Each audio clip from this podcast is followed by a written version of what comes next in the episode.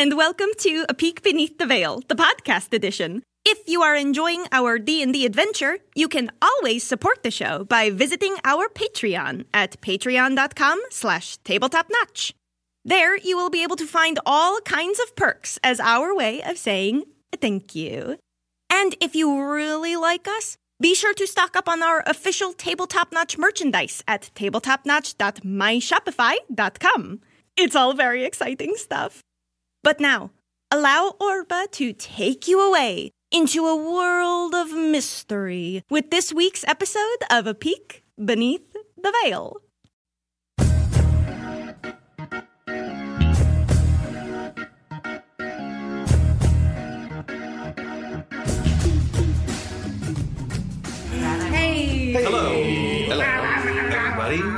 Is that what making it sounds like? Yeah. Yeah.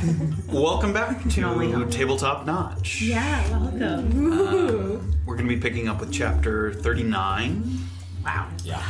That's nice. and That's a big number. we're going to be jumping right into it. Uh, as we like to do. Does anyone have any things they'd like to say before we sort of roll the intro per usual? Uh, no, but if you've seen, uh, yes, actually, because I was just about to launch Oh. into a thought. Uh, if you saw the guest book, we updated the little stamps to mark who's subbed and bidded for what amounts and for how long. So please enjoy that and Yeah. take a close peek at Your guys' support really means a lot. Yeah. We wanted to make sure we sort of gave little badges to people who have been sort of subbing along the way, so thank you guys so much. Yeah, thanks. Um, we love to be here, so we're happy to have some people who join us along the way to tell the story. Absolutely. Um, anything else? It's about 30 hours from John's birthday. Mm-hmm. So Yeah. happy Good 30 math. Countdown hours. starts right now. That's some math right there. Wow. Damn, I was going off of that clock, and that clock's not That clock's wrong. Ah, So maybe Set your 31 clocks, folks. hours. 31 hours. Set Perfect. those Until I clocks. turn 31. We were gonna just stream until his birthday. Wow. There we go. Cool. I'll call 30 work. hours stream. I'd love to. Um, we'll get some shit done. Great excuse. Or maybe not. Or we'll wait 30 hours of like waiting behind corners for the guards. And We'll do it in real, Real time. Waiting. Oh an extra long rest. Long rests. Real time long rest. Oh no. Let's get things started. We're gonna roll that intro. Yeah. And then we'll do it. Yeah, let's go. Alright, roll that intro. See you in a second. Thank you.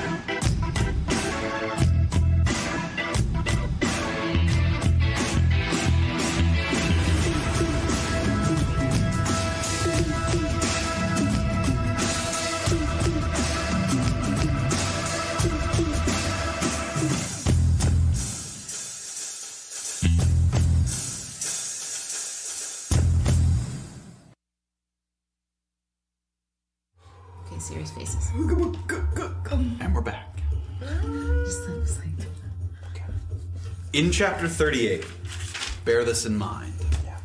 Graven and Jillian cleared the area beneath the catwalk of its resident snakes, mm-hmm. though not without being roughed up in the process. Jesus. After nearly drowning, Graven cut Jillian free from a constrictor snake, and the two of them took a moment to breathe. Though the reprieve was short lived, as Jillian insisted they complete the construction of their rope bridge before returning to a safe hiding spot. Bizarra and Saphira, well on their way back to the rendezvous point, spotted yet another black lion, this time posing less of a threat with numerous injuries and no companions. Feeling merciful, Saphira slit his throat before searching his belongings. Discovering a note written in a language she could not understand. Hoping to be prompt in their return, they took the barbarian's personal effects and made haste to the east. In the last hour before Erland and Orba needed to vacate the operations depot, they gathered some last minute intelligence and were forced to hide when a visitor arrived to berate the supervisor, Berto, over something that had fallen into the river down at the harvesting yard. Worried that Berto might be catching on to some of the unusual activity at the lake, Jillian implored Orba to comb through the first and second floors of the depot for a key to prevent access to the cellar, where he might discover that he'd been robbed of several ropes. After narrowly avoiding disaster, Jillian gave the signal to regroup, and Orba used a featherfall spell to allow her and Erland to jump safely from the roof deck without arousing any suspicion. You're welcome. With the party reunited at the designated meeting area, it was time to share what we'd learned about the uh, share what we had learned and plan for the break-in. Given the extensive security measures at the camp, the safest bet seemed to be using either the river or the rooftops to access one of the unguarded openings around the primary building. A footbridge, a chimney over the electrolysis lab, or a drainage system that Erland had seen being used for eliminating waste. After roles were determined and a loose structure was outlined for remaining undetected, we had a moment to rest, waiting for the full cover of darkness to aid our efforts. During this time, Saphira tinkered with her bow and found that the brown bear's spirit had unlocked access to new abilities that could be used in her animal form. Shut up.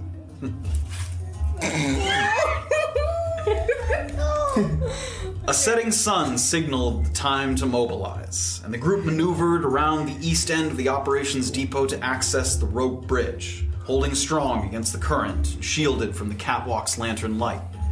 We gritted our teeth as we entered the frigid waters, and we were making steady progress until Saphira slipped and began to drift towards the waterfall.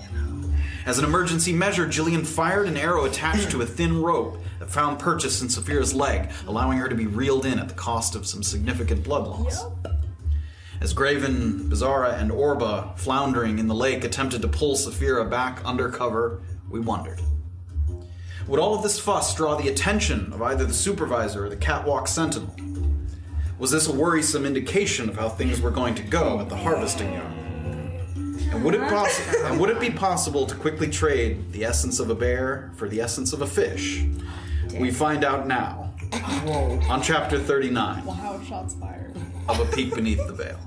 A bear head of a fish. Wow. Okay.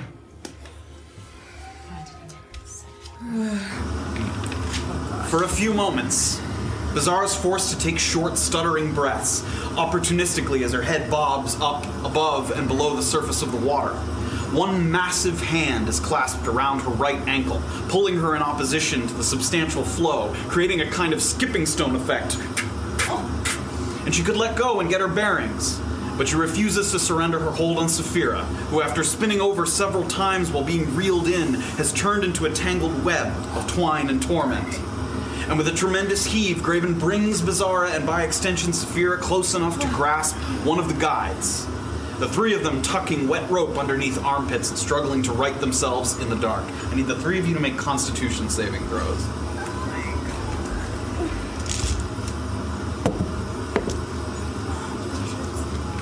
Fifteen. Uh, 23. Nine. As Saphira's reeled in, everyone sort of gasping a little bit for air is sort of getting a little bit of water in their mouth. And you fe- hear a few sort of sputtering coughs, and Saphira kind of unable to get the, the fluid out of her throat. You hear a little as water comes spraying up out of her mouth. And Jillian comes wading over, and she clasps her hand over Saphira's mouth. And as she does so, she reaches down and pulls the arrow out of your leg Mm. and holds her hand to the wound. And, and Jillian holds her hand up and listens. And there's a bit of quiet here as you try to determine whether or not the noise has attracted any attention. You listen and you wait. And then you see the light above you through the slats take turns blacking out and coming back up as someone is walking along the catwalk. And then it stops. And you hear a voice over the edge. Oi! Someone down there! Of course, it has to be on my fucking round, eh? And you hear in the opposite direction, away from the operations depot. Fuck. Severa, you said you had the ability to turn into a bear. Is that an ability that you have on hand? Um, well, uh, bear with a wolf's head. For now, that will have to do. We're going to get to the other side as close as we can. We're going to have Saphira transform, and hopefully, he will think that the animal was creating the noise. We have to keep him away from noticing the rope bridge. Is that understood? Yes. And Jillian begins to wait. And you guys are moving along. Everyone athletics checks with advantage as you're pulling the rope along. that was nice. Nope. Oh gosh. 27. 22.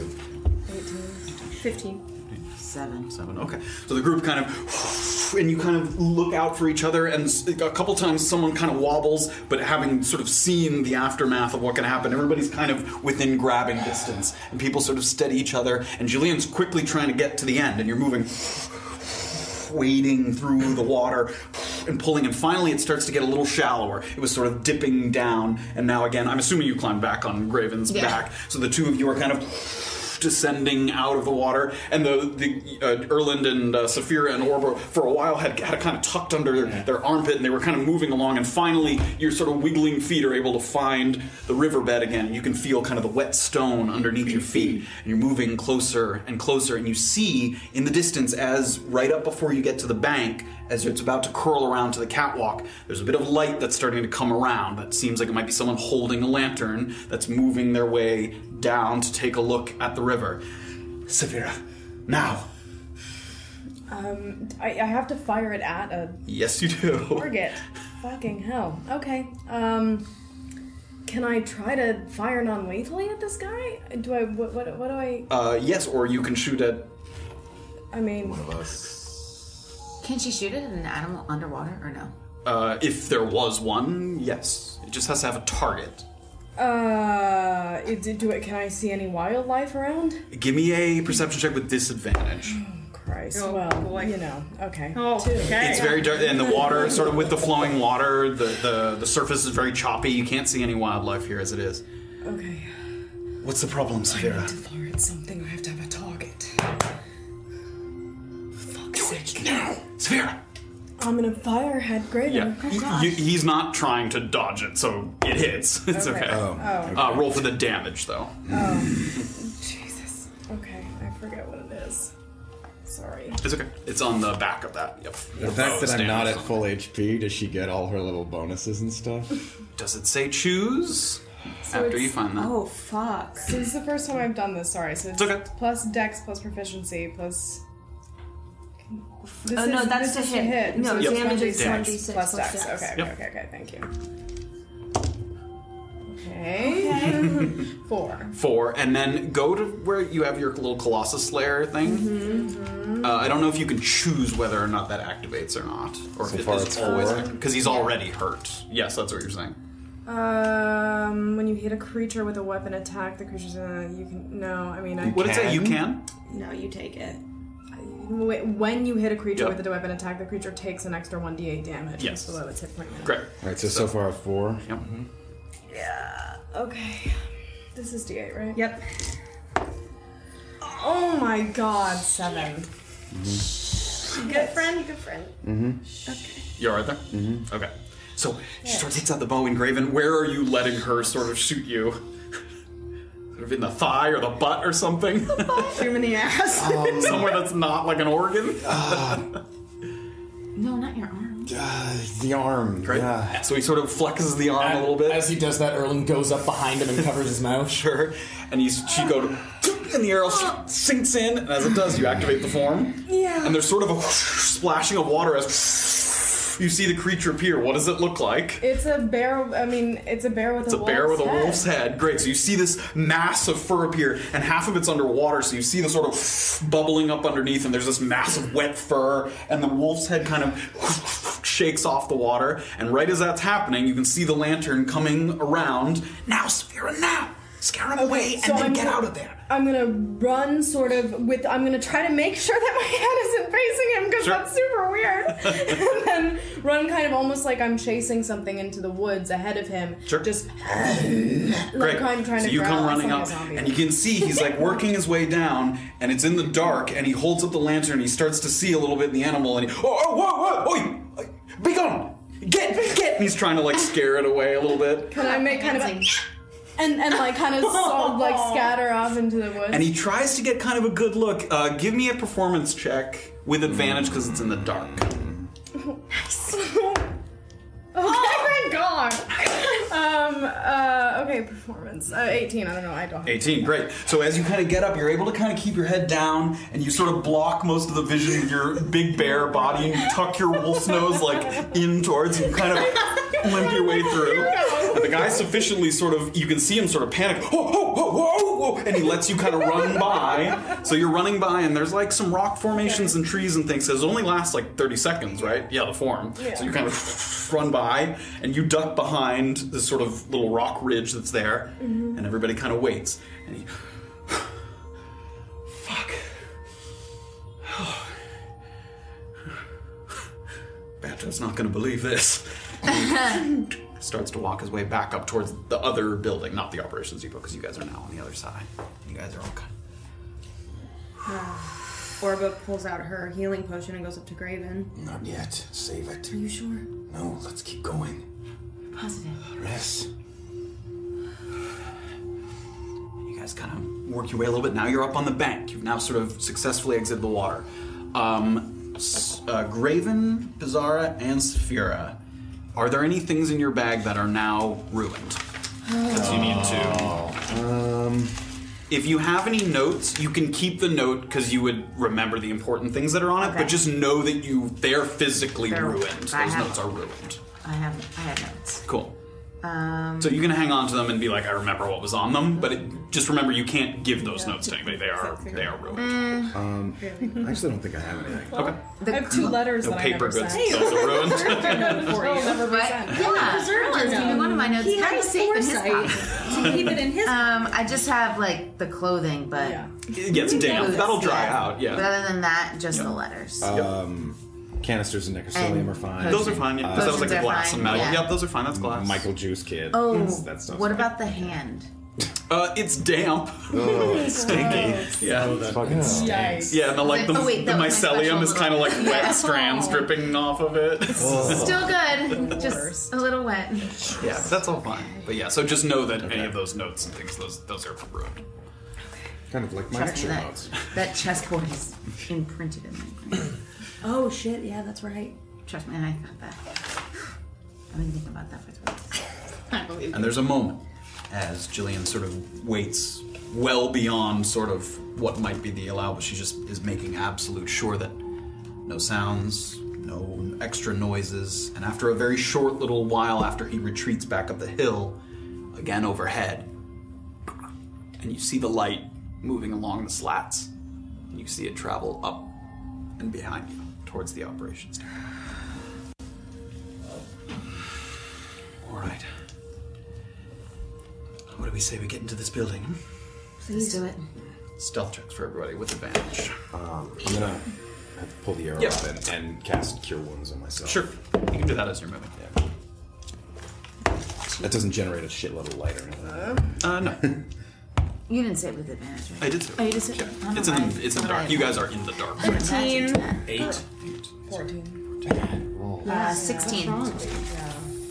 14. Hmm, but let's do it. Just take the d20. One at a time. You trickle up, sort of little uh, the ridge there, up toward the other building. You get up to the door. Jillian's the first one there. She kind of puts her back up against it, and from here you can kind of peek your head around and see the sentinel moving slowly in the other direction. Jillian waits, and then she reaches behind her.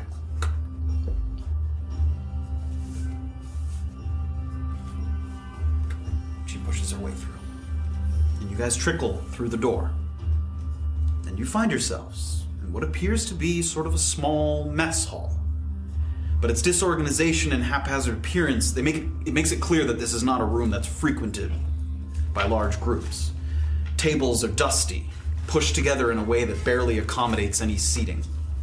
There's a number of horizontally stacked barrels with wooden spigots, dry wine stains splattering the floor beneath it.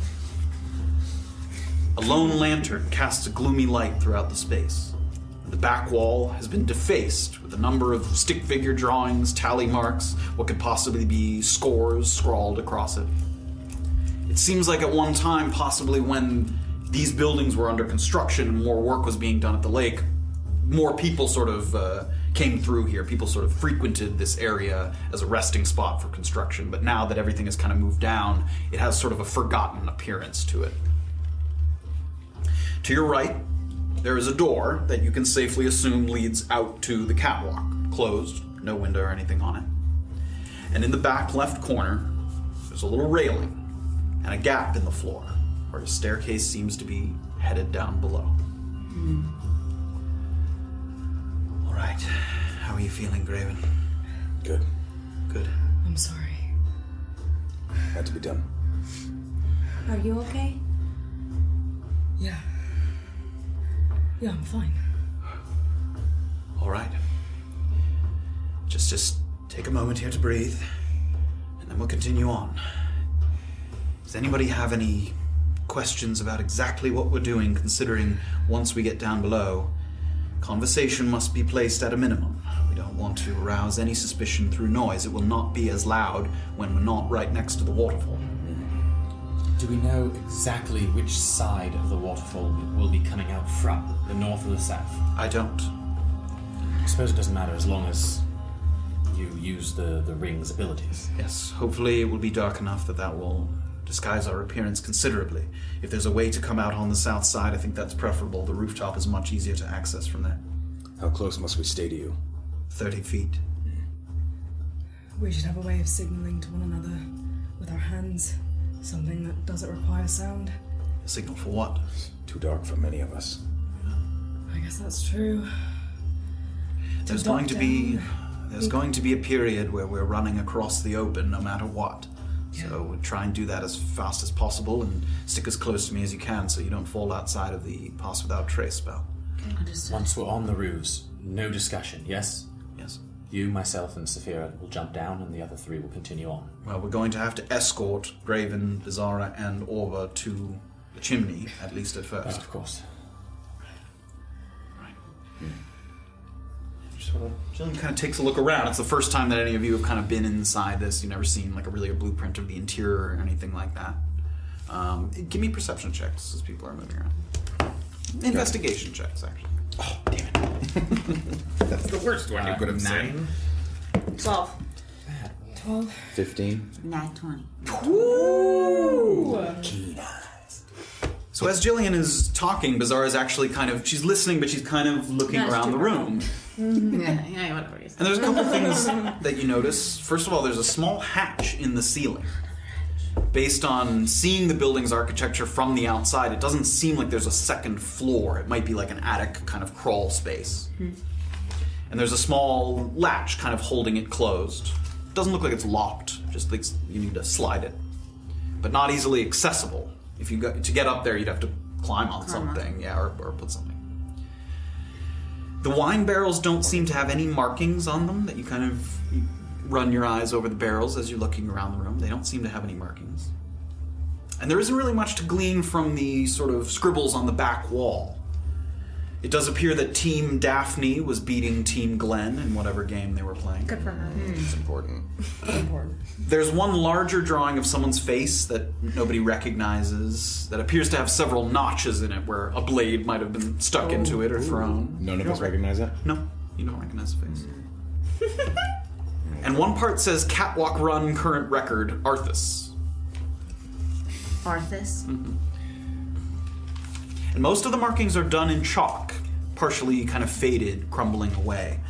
But some of them are carved, like some of the sort of blade marks that you saw. Those are kind of carved into it, some letters and things carved. And you find, as you're kind of browsing around the room, there's also a broken dulcimer in the corner. It seems like maybe people again, this sort of mess hall atmosphere. People sort of rested, relaxed here, played music, drank. You know, sort of. Dulcimer? Uh, yeah, it's like an instrument. Uh, it sits on your lap, and you kind of play it with strings. It's good. And that's what you kind of see as you're looking around the room. And can I assume that I reread all this, or You can, yeah. I if mean you'd like, everyone yeah. can see it after I see Yep. it?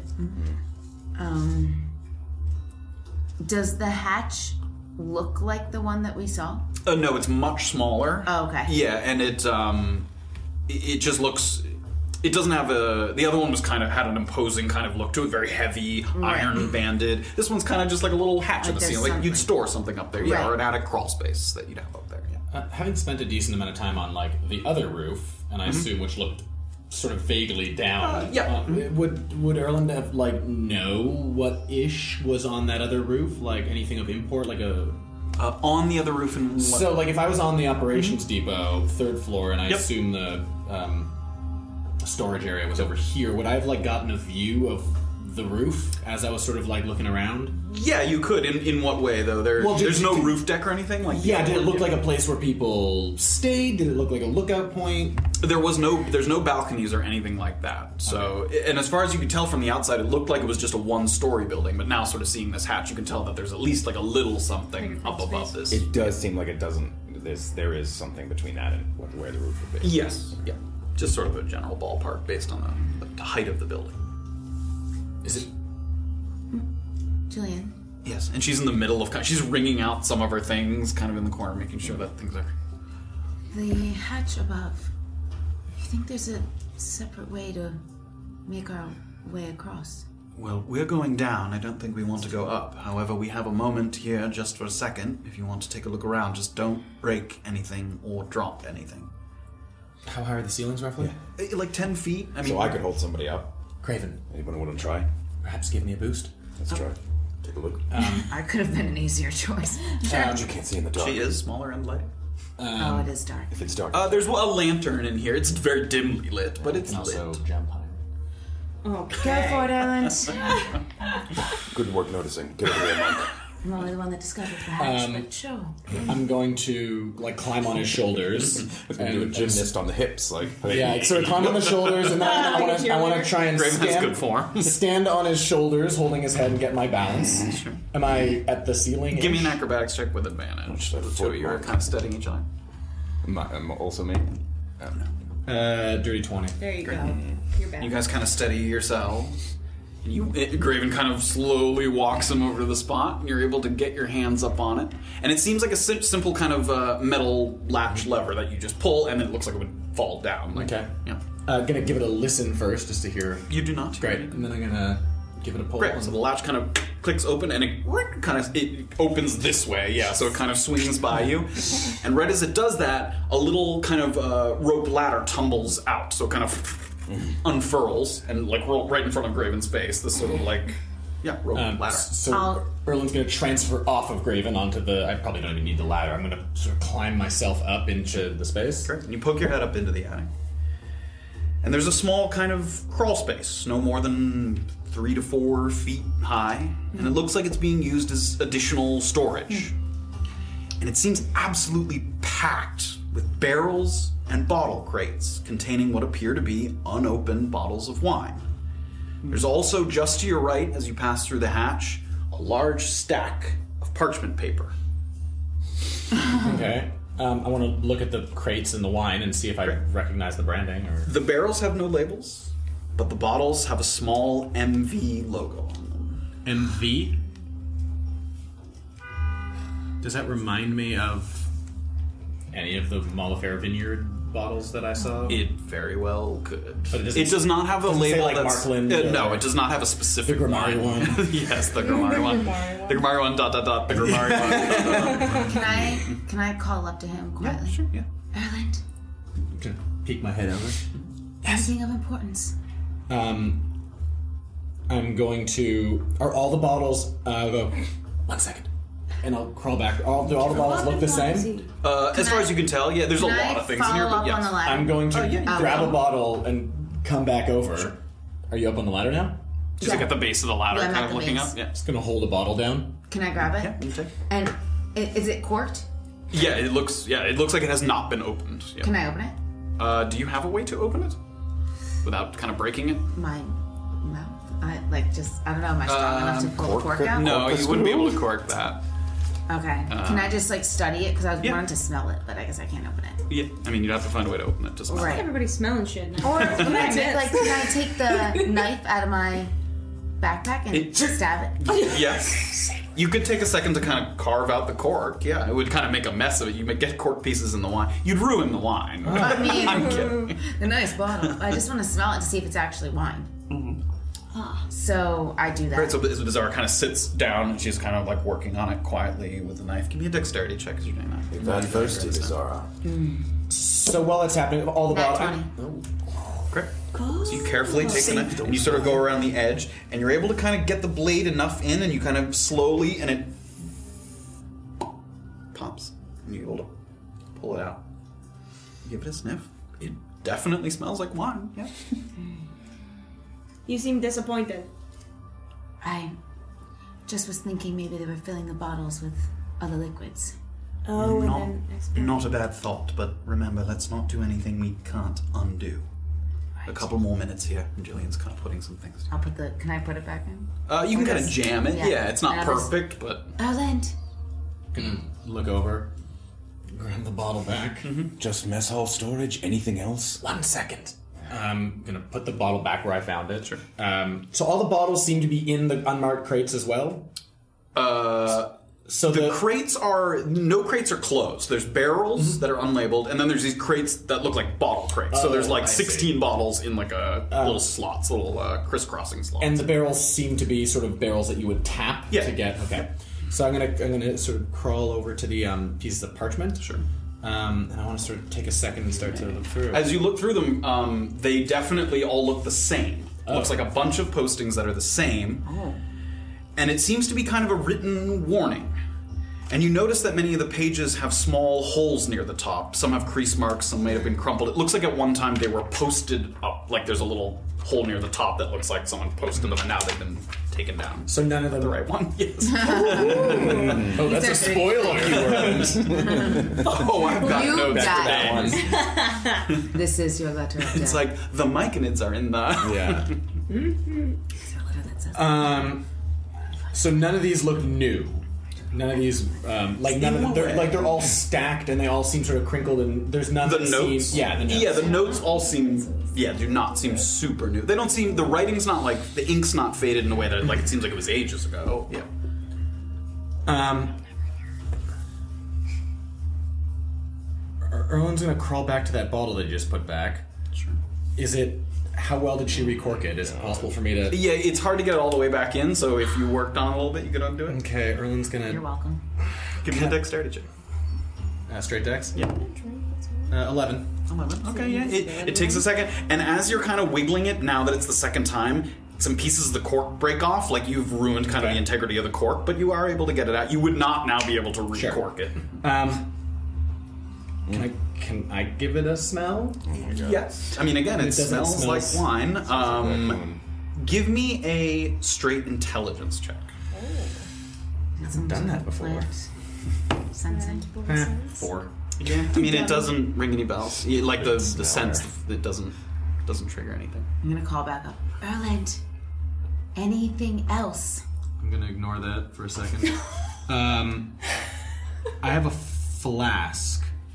Sure. Um, and I want to try and carefully pour a little bit of this wine out into the flask. That's easy enough. Put Great. some- Um, screw up the flask, uh, and I want to try and find a crate that is like far away from. You take you have to crawl back Crawl, a little ways. yeah. like- there's a lot of crates here. Yeah. Great, yeah, I want to sort of pop it in. Sure. There's a number of crates that if you just poked your head up into the attic, you wouldn't see it. Yeah, so I'm gonna go like the furthest one, put it in, Yeah. crawl back, um, peek my head down, and go. You didn't drink that one that you just opened, did you? No. No one did. No. All right. Um, Why? Do not drink the wine from last uh, last week's shipment. It appears these liquids were contaminated and may be dangerous to your health. We will be rounding up the tainted goods and no longer doing business with Molifair, uh, with Molifair Vineyards until further notice. Tainted. Contaminated. Um, rounding up the tainted goods, yes. Interesting. But they kept it. you all be- went to the Mollifer estate. Does this mean anything to you? No. No, no. There was no issue with contaminated products. We Perhaps went there, we Molifair has a drank the grudge. wine. There was no suspicion that Mollifer or someone at this party was, I don't know, involved in this somehow? No. All right. Um, Erland's gonna keep a note. Sure. Sorry, you- you said it, they said envy or envy? M. M. M. As in Molifier. I wrote down Molifair. V as in vineyards. It's actually M. Okay. All right. Uh, as he's Pull the rope, rope back up. Uh, um, there I go. Uh, Does anyone need. There's many, many of these notes. Does anyone need any scrap paper? Let's not do that unless that's Yeah. absolutely necessary. Nothing that they might notice. Thank you. um, roll up the thing. Um, I'll get you. so I'm gonna sort of lower myself so I'm hanging, and I want to place my feet back on Graven's shoulders. Sure. And then close up the latch, latch it as it was, Or was spotting you. It's easy enough to get. um, and then sort of hop off his shoulders and land. You do so. Little superhero three point. All right. I'm ready. How about you? Yes. Feeling good. Um, as we seem to like start meandering over to the hole in the Yep. floor, I'm gonna stay a little close to Erland and like maybe just give him like a little hand on like his arm or something, just to signal to maybe like hold back for a second. As- Okay. Jillian sort of moves over to the railing and Yeah. sort of she seems to be peeking down. Okay. You guys are a little bit back. I mean, are you? No, that's fine. That's I'm good for now. Great. So I hold up with Orba. So you guys kind of scuttle over to the railing. You can look down and you see this sort of arch-topped tunnel, narrow, with barely enough room for two people to pass by each other. And it's very dimly lit. The part of the tunnel that you can see doesn't have any lanterns or torches, but it looks like it kind of kicks off to the right, and it, it- light is coming from there. So further down this path, presumably there is some kind of light source. The tunnel extends about 30 to 40 feet, and that's when it takes a right angle. And you can see that the first 10 or so stairs are wooden as it kind of moves through the foundation of this mess hall. And then it turns to stone as it seems like they carved into the actual sort of cliffside, sort of part of the waterfall to get behind it. Well, shall we? After you. All right. Stay close in case I have to use the ring in an emergency. Yes. 30 feet. And Jillian begins to move down. What's our marching order here? Who's coming behind Jillian? I'll stay close to Jillian. I'm behind Graven. I'll follow behind. Easy. Everyone looks at Orba. Yeah, I'll, I'll wait. Yeah. Are we? Are they going down? Yep. Um, the way I see it, I'm more likely to find some kind of a library in this place. Would you like to give me the stone? Why do you think that you'll find a library? I'm, the odds of me finding a book are higher than you. What if? We don't know what's downstairs. Okay, if you want to keep the stone, then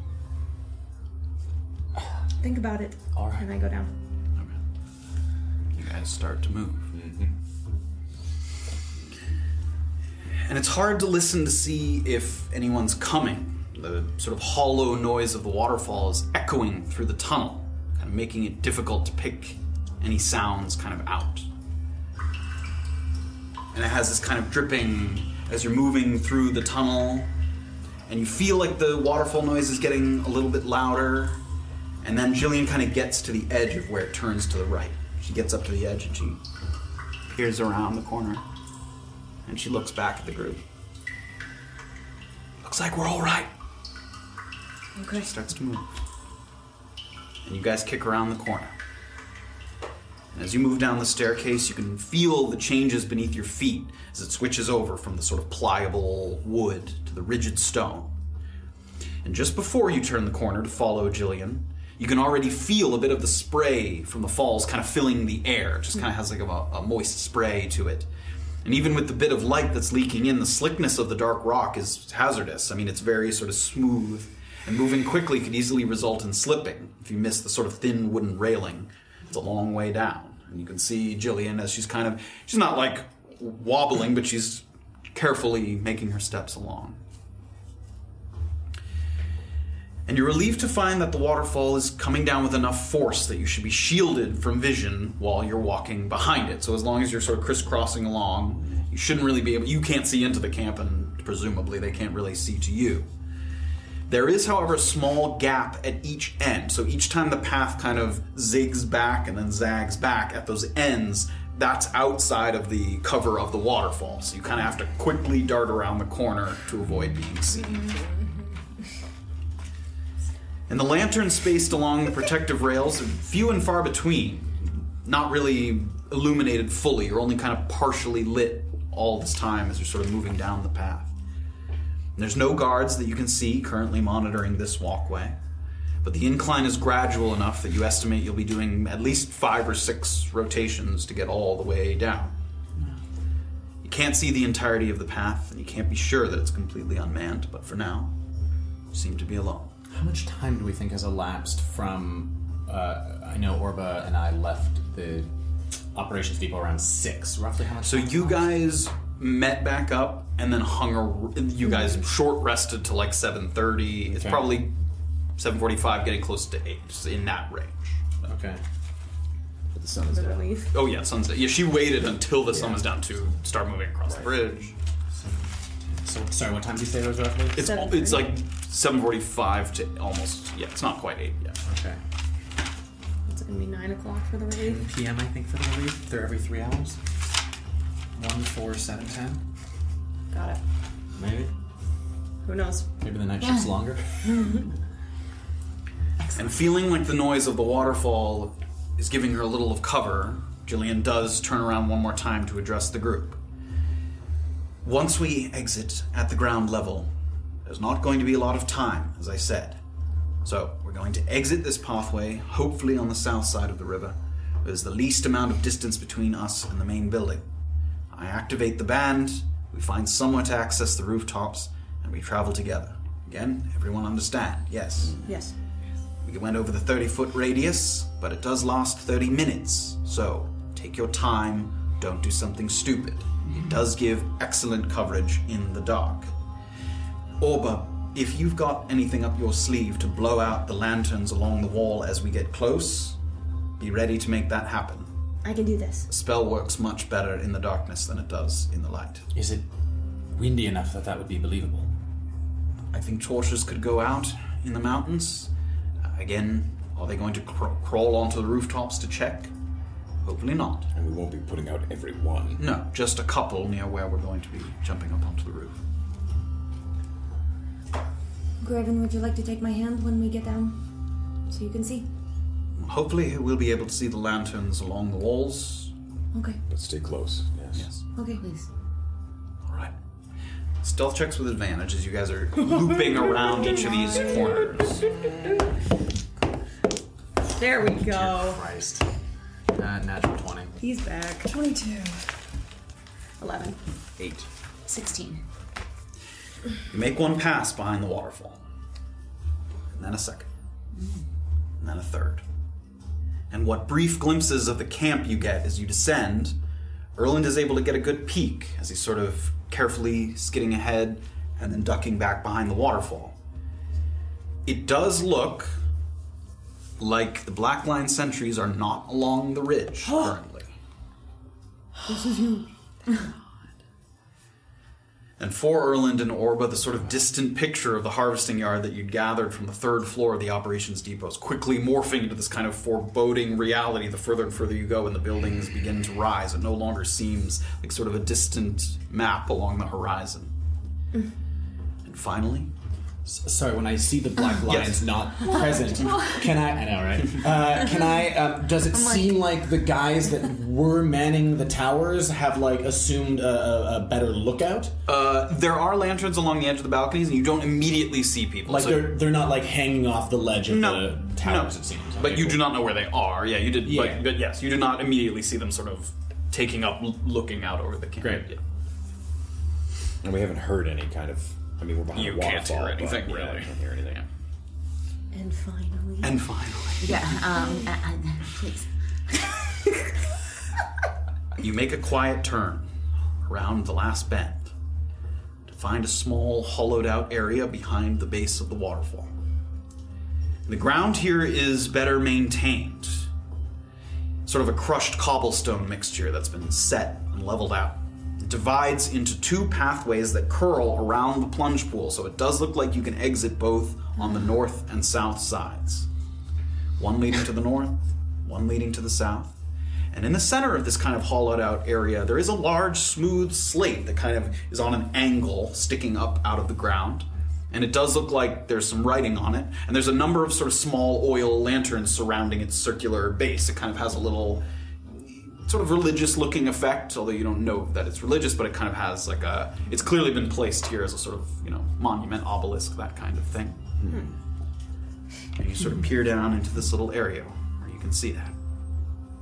There's no writing of any kind on the slate. There is writing on it, yes. Oh, you just, sorry. You guys just haven't gotten oh, down. Sorry, sorry, sorry. Sorry. So you guys move down into this little pocket here, right before you're about to exit out from behind the cover of the waterfall. Thanks. And as you get closer, Jillian, you can see Jillian look over the slate. And she doesn't seem to react to it. Doesn't seem like she can read what's on it. And she immediately starts to go, like, to see if she can peek out carefully behind the waterfall. Uh, Saphira, you notice that it's written in Orc. Okay. And if you take a moment to translate it, More letters. you can see Jillian. She's on like one knee and she's kind of waiting and posted. So you guys are kind of behind her. She's kind of looking up. Saphira, it looks like at least one of your arrows may have done the trick. No black line. Oh, God, I hope so. Well done. What? On the slate there, What is it? If you must change yourself to remain of use, do not hesitate to do so. Better to be transformed than to be forgotten. Some kind of proverb that you recognize in Orc? Do I recognize it? No. Do any of us? No. Is this another nod to the dead? I don't know. I don't know if that's Black Line related. They don't typically speak Orc, but You don't think it's some kind of a test, do you? a test for. I don't know, passing through this area? You must hmm. change yourself to remain of use, do not hesitate to do so. Is it possible it predates the camp? Does it seem? Yes. Does it? Do, do, do the etchings seem old? Like weathered? That's hard to tell. I mean, it's etched into the rock. I mean, it definitely could be, but it's again, it's not like inked or written like in a way that Right. looks carved. So There were, you said to there were like oil lanterns around it. Yeah, like there's like it has like a circular base and then a flat slate sticking up, and around it are a bunch of oil lanterns. And are they lit? Yeah, they're lit. Yeah. This little area behind the waterfall is lit. Yes. I don't like it. Some kind of favorite credo from the camp boss. I'm not sure. Perhaps. I say we get moving out of here. Yes, I'm just waiting to make sure that uh, nobody takes up viewing on one of the sentry towers now that the black lines are gone. Hmm. Is it ridiculous to think there might be some kind of a spell? If you pass through this area before you're, I don't know, somehow transformed, then maybe you're not allowed through? I don't know. I think it's far too late for that. Yes. Has anyone touched the wall yet? The wall. The the, slate? The slate? No, no one's touched it.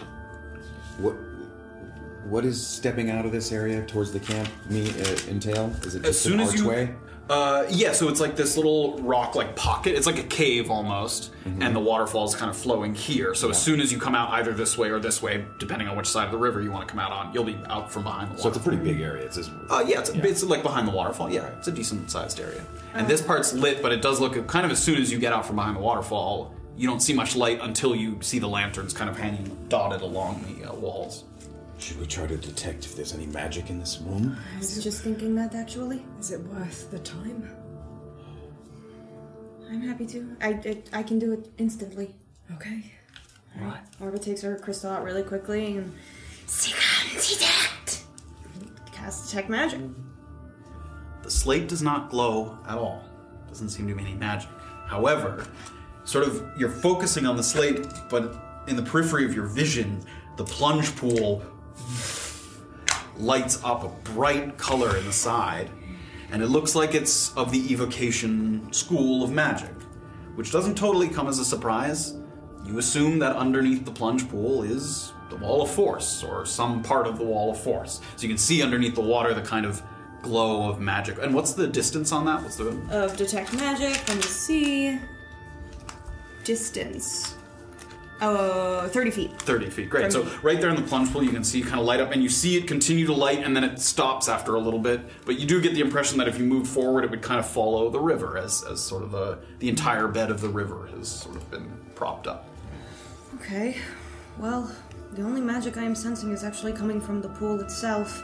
Um, can I, like, pull my hands and pick up the water to see if the water is light? You do so. You sort of pool a little bit, and it, you can look under it, and it does not look like the water is lit. Yes. Mm-hmm. Would do you know what this wall of force? Yes.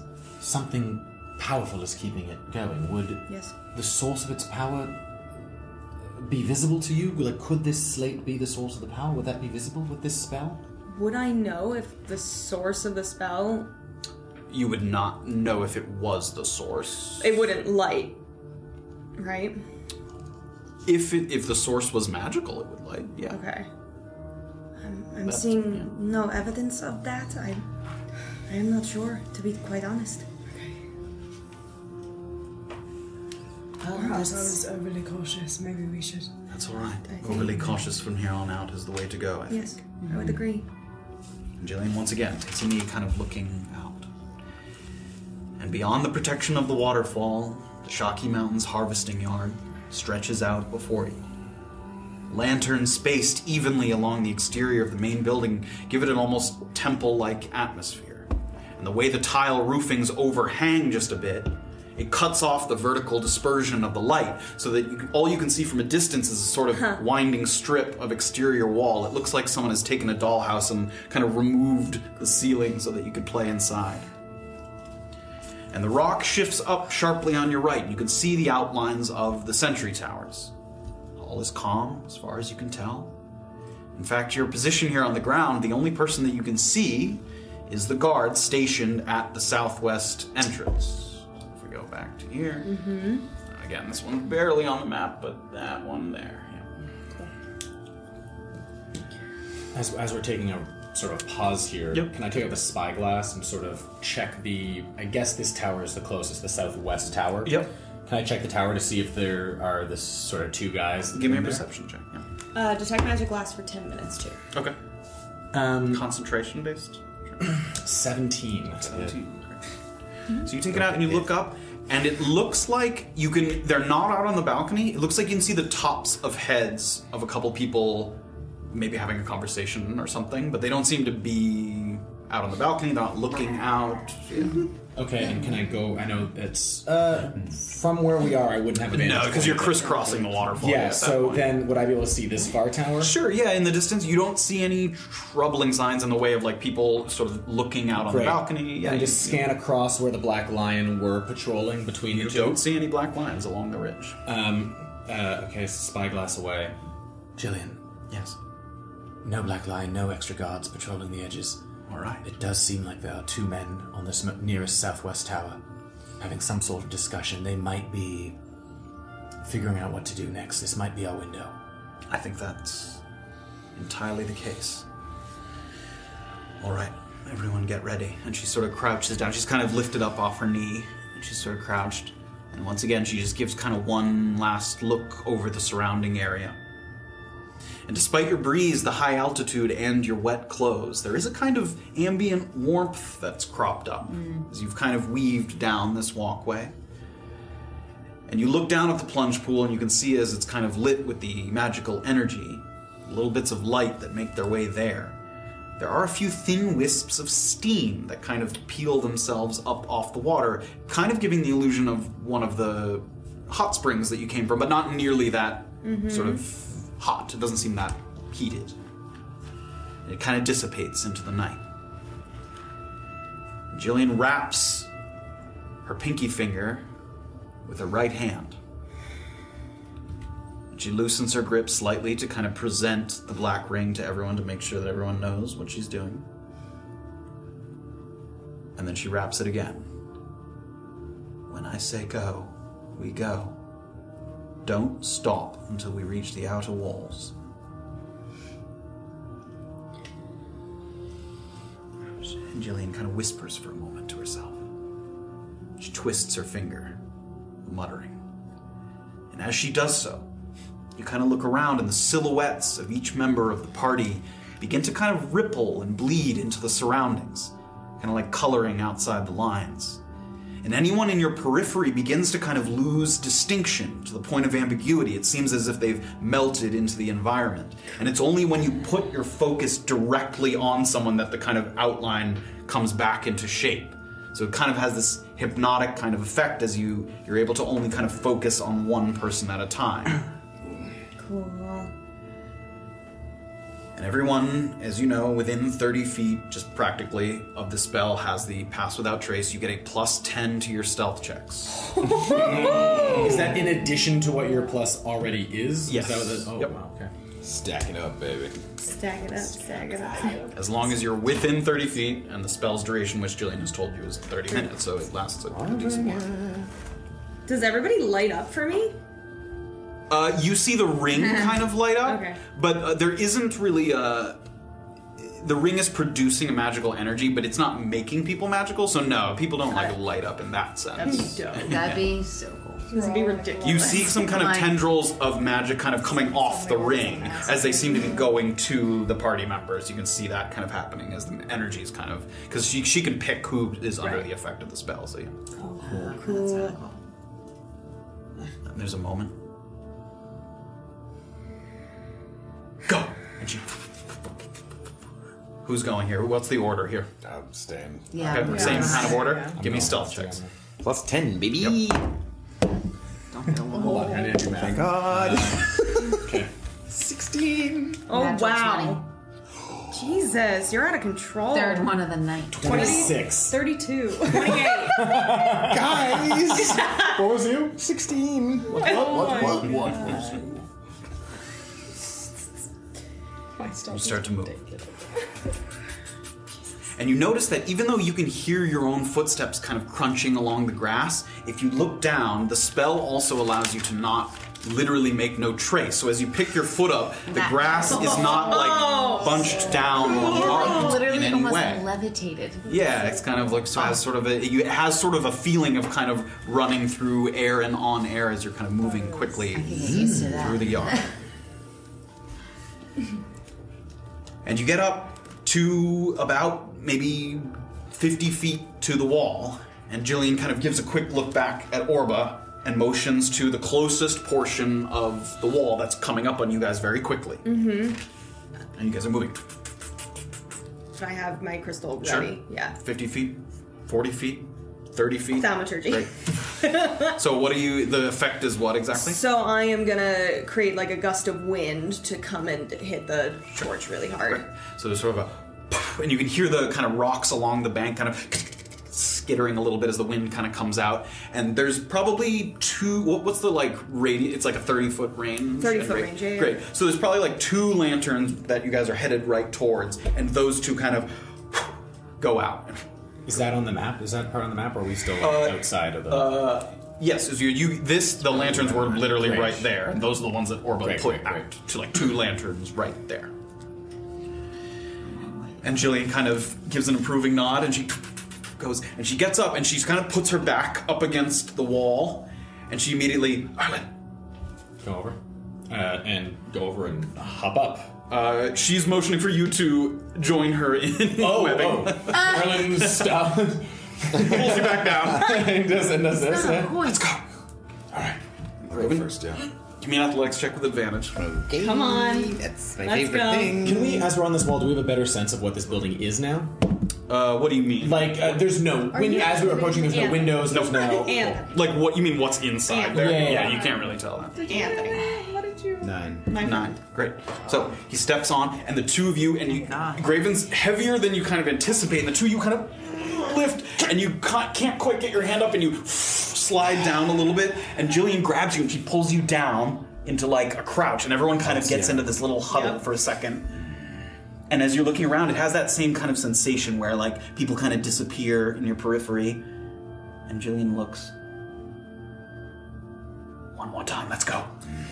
Get back in place, yeah. Give me another one. Come on, let's go. 13. 13. Great. So they sort of web their fingers again and get into a wider stance, and they kind of. And Jillian pushes up, and you get up to the top, pull yourself over, and then Graven leans over the other Kinda side. yeah, lay yep, down. kind of ready. Let's go. I Okay. Bizarra. She's next, and the two. And now with them lifting and Graven pulling, you're able to do so pretty easily. So they lift you up. Graven pulls you up to the top. Okay. Orba runs. Again, easy to get up. Saphira. Get Saphira up. Jillian. All right. Jillian steps on your fingers, and she gets up. Great. Jillian sort of grabs up, grabs Graven's arm, pulls herself up. It's so too tall for me to one. just reach, It is right? too tall for you to reach. All right, can I take? I don't want to get away from thirty feet, but Yep. I want to take a few steps back, and Erland's going to try and run and like take a couple steps up the wall. To Great. Get And up. Jillian's got her arm down, and Graven's got her arm down. Give me an acrobatics with advantage. Ay, ay, Uh, 21. Great. There's the moment. Takes two steps, one foot on the wall, and Graven and her clasp sort of around the wrists. Yeah, pulls himself up. They pull you back, and you kind of go over the top of Graven and Jillian. There's a moment there, for a second. and it's very, very, very dark up here. There's no lanterns on top of the roof here, and you can feel the kind of hard clay tiling. And it is sloped. It's not super steep, but it's sloped a little bit, so that if you are sort of lying on your back, the sentry towers behind you along this ridge really would not be able to see you, even if they were looking right at you. So there's kind of a moment here. Jillian breathes. Orba goes over to Graven because you know that he can't see, and Bizarra, she'll kind of shelter them. Great. Listens And you do hear her for a second.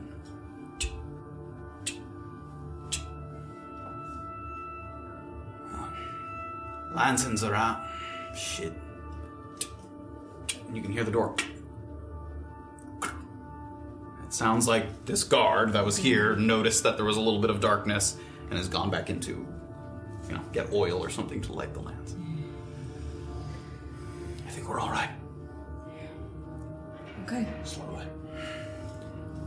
So you get up here. Now these roofs are gently sloped, but aside from the barracks that are sort of far off to the north there, everything is only one story. So the the rooftops, even though they're sloped, are relatively level throughout. You're, you don't have to like climb up and down different levels because the things are all one story. There isn't sort of a taller portion. And from here, you have a good view of the ridge line.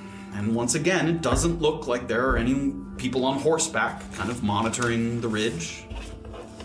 And in addition, as you've left the noise of the waterfall behind you, you can hear a little bit of a din coming from up ahead where you're headed to the east. It's too far to make out any words, but it sounds like you can hear some shouting or barking of orders, hmm. and some horses kind of whinnying, neighing, coming from where you think kind of the loading platforms are. So you hear that kind of commotion going on. Jillian stops for a moment. Perhaps they're uh, negotiating with the black lines. Keep your head up. She continues. And she's kind of placing one hand on the side and allowing herself to move along the ridge.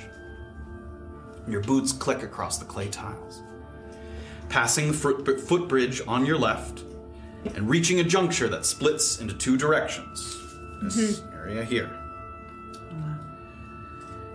And Jillian takes the left path. Mm-hmm. She looks briefly over the side. And she gives Orba and Erland kind of a look. It's hard to tell from here the size of the waste product, the uh, Yeah. disposal. I cannot tell from here. If you have a piece of mirror, can you get an angle? It's going to be very dark. Okay. With, with dark vision, we can't.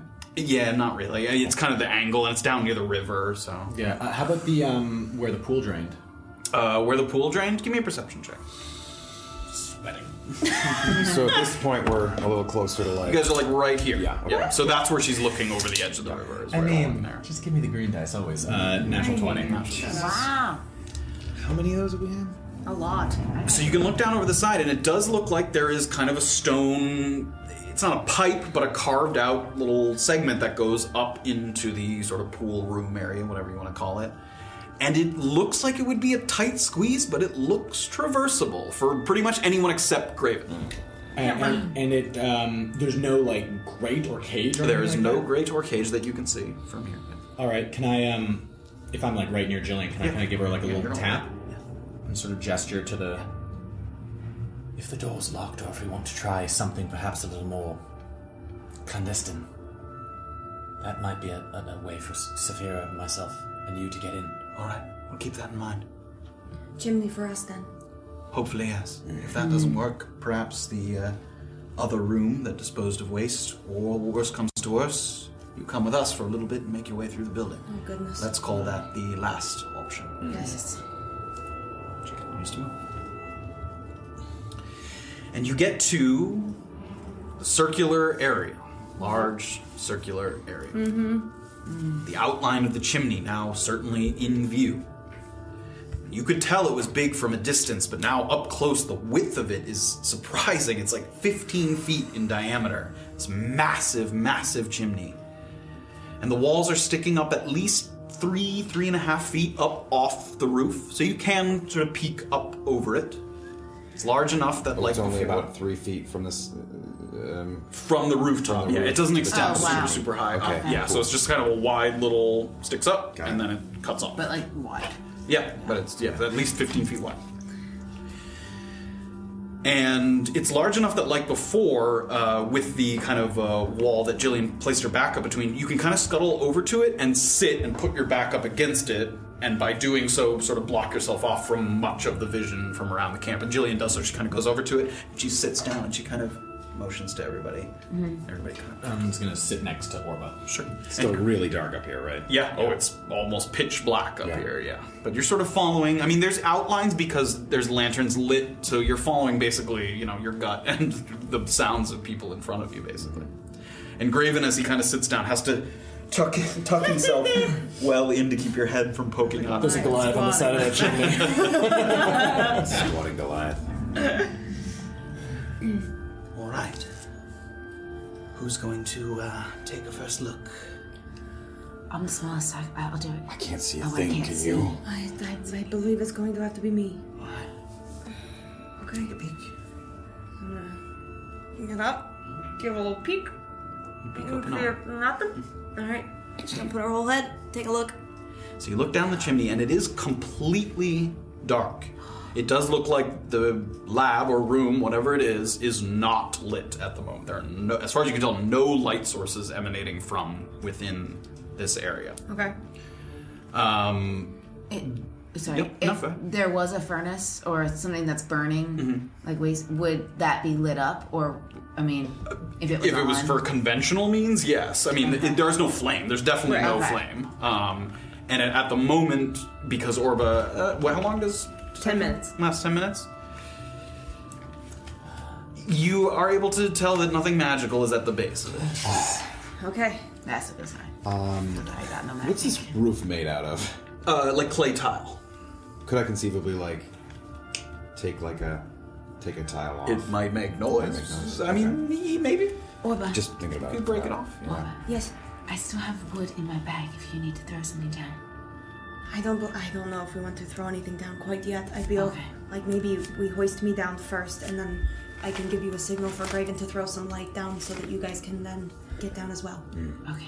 what's the range on dark vision 60 feet 60, yeah. okay so you are able when you peeked over you also were able to see the bottom it's it's you can't see colors but you can see in in, in shades of gray Okay. and you are able to discern that at the bottom it seems to be like a bed of sand or ash or soot you can't really tell it does seem like residue of Okay. you know burning waste whatever it's hard to tell and whatever it is again doesn't seem to be on at the moment there's no flame or, or any kind of energy emanating from it at the And moment the di- like, if we were to just jump and fall, what is that distance? probably about 13 feet because Okay. it's probably about a 10 foot ceiling and then plus the, the you know the height of the chimney Okay. Um, if you want, Graven, maybe hoist me down, get me as close to the ground as possible. It Well, seems like there's some kind of soot at the bottom of the floor. I can just hopefully be padded as I fall. I can't see, but is there something on this roof that we could tie a rope off to? Given, given the Goliath's size, should the Goliath not go first, and we'll all sort of hoist him down using one of the climbing kits. Also a possibility. We need to decide. He's not going to be able to see what's at the bottom. Is the problem? I think Orba should go first. I think is there is there anywhere on here we could anchor a rope up here? I we could hold it. But then we won't be able to get out. But but I mean for when we're trying to get out later. Can I peek uh, I and don't see if there's anything we can tie to?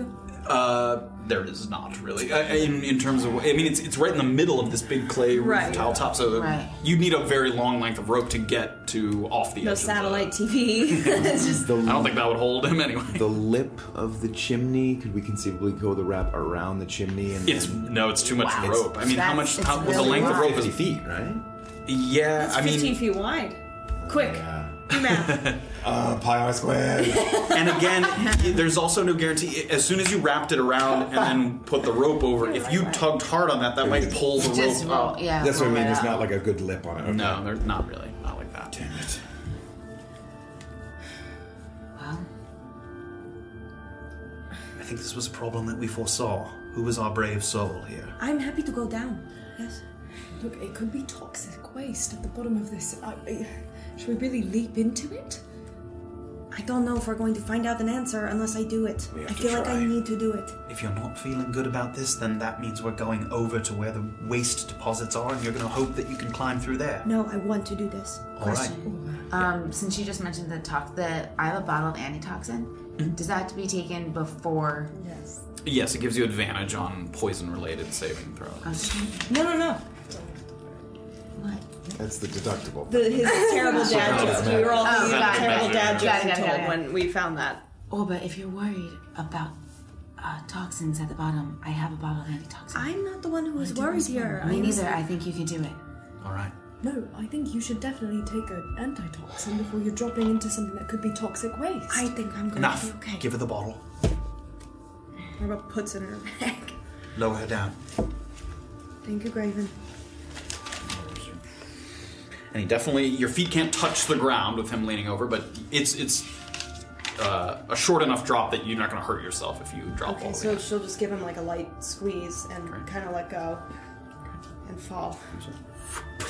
And again, it, there is sort of a little dust up as you hit the bottom, and some of the like soot and things, kind of the particles, kind of go into the air a little bit.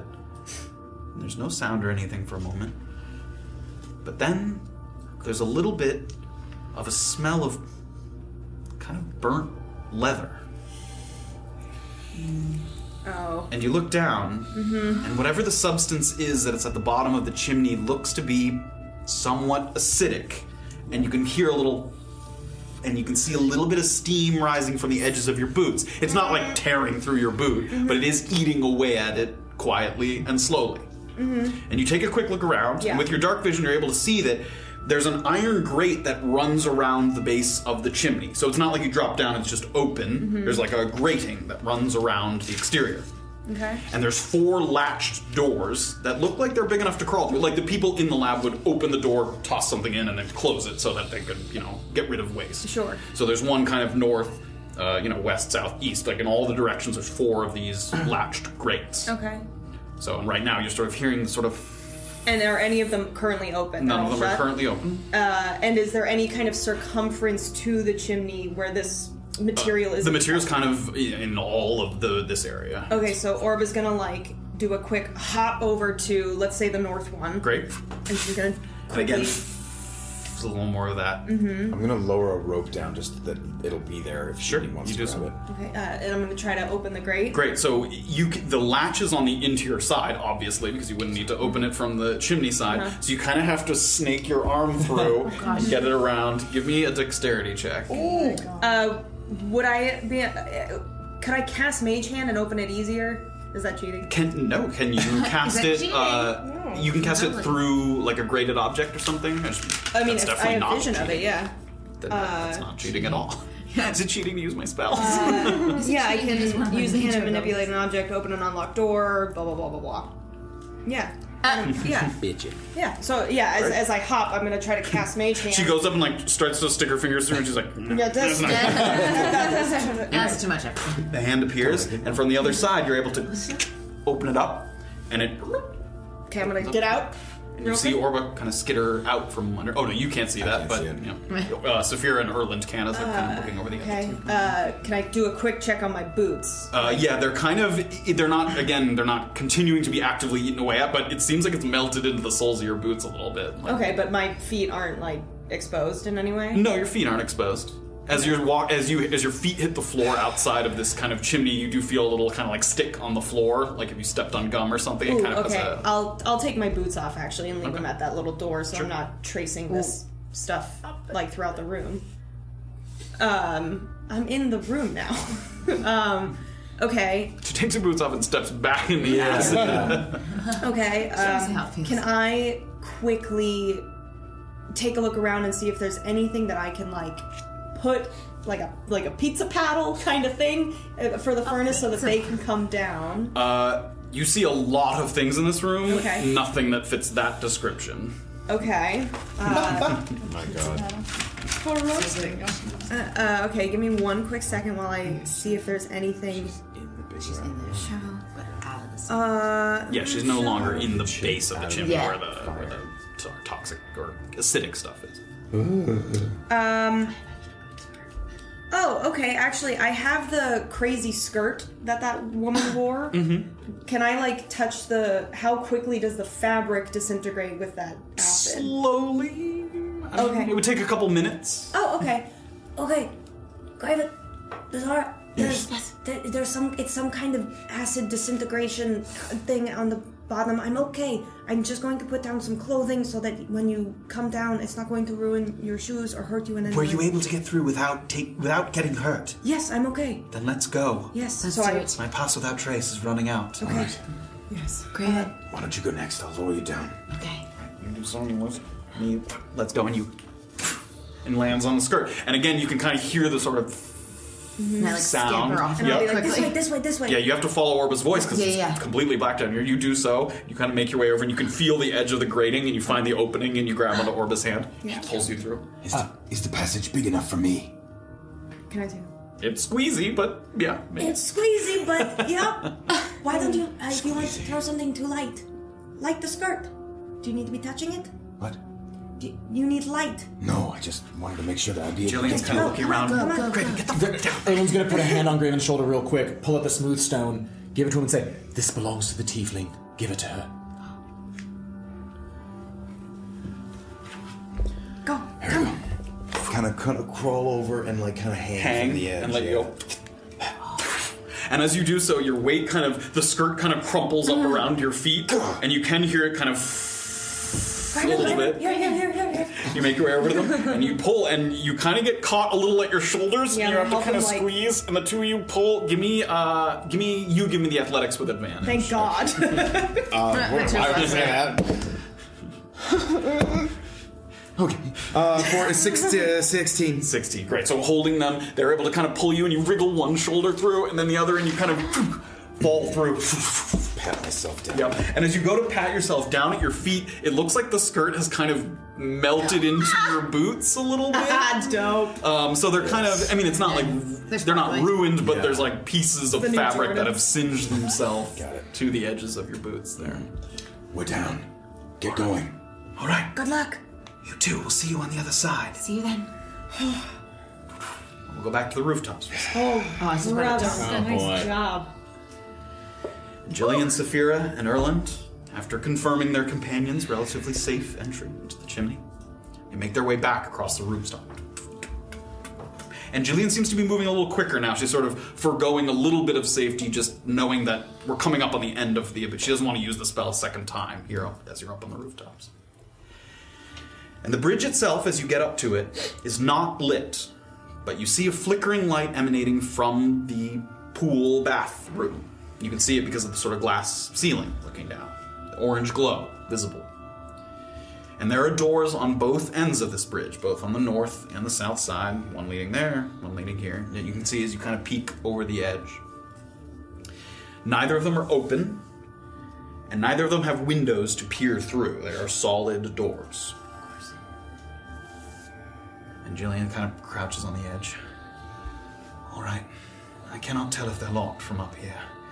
So the backup plan is to jump off the bridge, and then hopefully we go through the tunnel that you said might have been large enough.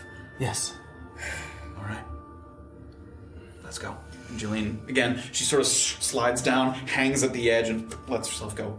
And it's not a huge drop. Again, it's like eight feet drop off the edge of the roof. So the two of you are up there on the roof. Just come. After you. Okay. And I'm gonna lower myself down. Slide. Down to the bridge. Follows. Yeah. Down to the bridge. And Jillian, sort of as the first one down, she listens for a moment. You can see her as you're sort of coming down as you see. And then as soon as you drop down, the two of you can hear this kind of wooden recurring sound.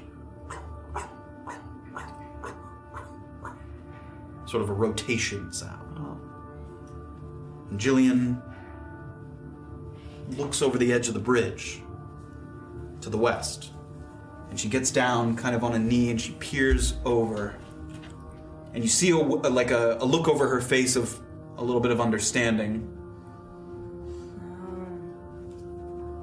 Motions. You can take a quick peek. And it does look like there's a small water wheel that's being powered by the river. Likely what had the jacketed man so, you know, angry about the debris floating through the river. Yeah. That it was sort of gumming up the works. Jillian goes over to the north door. She kind of goes up to it. She listens. Can't hear anything, but there is light coming from in there. You don't know if the guards are stationed in this room or not. Uh, we know that there is a guard somewhere in there. We just don't know if it's in this room. Right. Or the sort of northern, the more northern room. All right. Well, and Jillian grabs her bow off her back and takes an arrow. Is it not safer to go through the the, the water waste? We're going to end up in the same room, no? At least then we're not barging through a door. But then we're not also leaving a body. What are you gonna do with it? The body is a last resort. We're going to have Erland open the door with us weapons drawn, and hopefully we won't have to use them. Okay. If we crawl up through the waste, we're going to be in the pool in the middle of the room. Yes. I'm gonna crack, I'm gonna crack the door first and see if I can see anything. Christ. All right. Yeah. Jillian kind of stands at the ready. So Erland's gonna. Is it like a knob or a handle? It has like a like a latch, like, not a latch, but it, yeah, it has a handle, but it, it's not a knob. You kind of Great. So I'm gonna do that. Quietly and kind of try and peek through the crack of the door. give me a stealth check. Still plus ten, dear. Yeah. Baby. Oh, Uh, uh, 23? no, 33. face 33. Erland, shocked by his own stealthiness. He just starts tiptoeing for fun. Starts doing a dance. Just dance. tell You push it open a little bit. There's no noise coming from what you can see, and you peer in, and you see a lot of what you saw before sort of a mm-hmm. stone, smooth stone interior. There is a pool. You do not see any people as far as you can tell, and Jillian's like right over your shoulder. Is there a the hall? So I would know that there's a room to the north. Is there a door on that There hallway? is there? a door to that next area. Yes. Okay. To for the this next area, yes, there's a door right there. Great. That's- Yeah. So I'm gonna sort of lean back and say, "This room looks clear." All right. I'm gonna keep the door kind of still cracked a little bit, but then slide through it. Sure. Jillian follows you. Saphira follows after that. Do you have your bow out, or Yeah. Cool. And Jillian has her bow as well. I All got hands. You guys move in. I thought you were fighting. I didn't. No, I got my fists out. Great object. Yeah, thank You You crack the door open. Ah. Sterile stone chamber. The large recessed pool in the center. About four feet deep and currently empty. It doesn't seem like they've refilled it since you saw the water get drained. There's a small staircase on the eastern and western sides of the pool that allow you to kind of step down into it as you saw, and then step back out the other side. And around the room, you can see these sort of customized racks designed to hold six pieces two knee high leather boots, two elbow length gloves, a leather chest piece that extends down below the waist, and an oversized domed helmet with a very small, sort of oval framed portion in the front that has a glass panel that you can kind of see, but it's small. It's not like the whole helmet. It's like you just see your eyes through it if you had it on. Crazy. Oh, and the room is surprisingly well lit for somewhere that no one's currently occupying. There are four sizable oil lamps kind of illuminating the interior, and you see again the wooden door on the opposite side of the room from where you entered. What are those two? Um, what are the two sort of like alcoves on the north and south side there? Uh, there, there's some racks and things there. That's where some of the things are being Okay. stored. Yeah. Oh, can we see where the um, water is? There like is the, the the where the water drains into? If I sort of go over to the pool. Sure. Give me a perception check.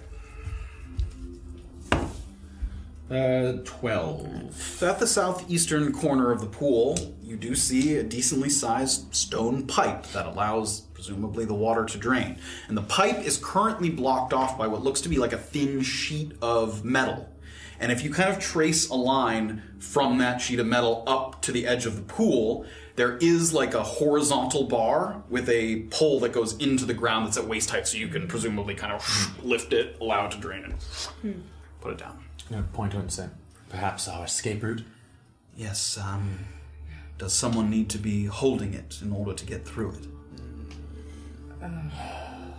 Well, what if someone holds it up and then someone sort of underneath? Well, we can try. Worst case scenario, we jump off the bridge. Good. So, is everything in here as you expected it to be from up above? Those, are the- those are the uh, suits um, I spoke of. Yes. It seems rather cumbersome to take them down with us. Yes, it looks like they'd be very difficult to get off and on on your own. It seems like you need help. However, they're wearing them for some reason. Yes. I would argue. I, I, I...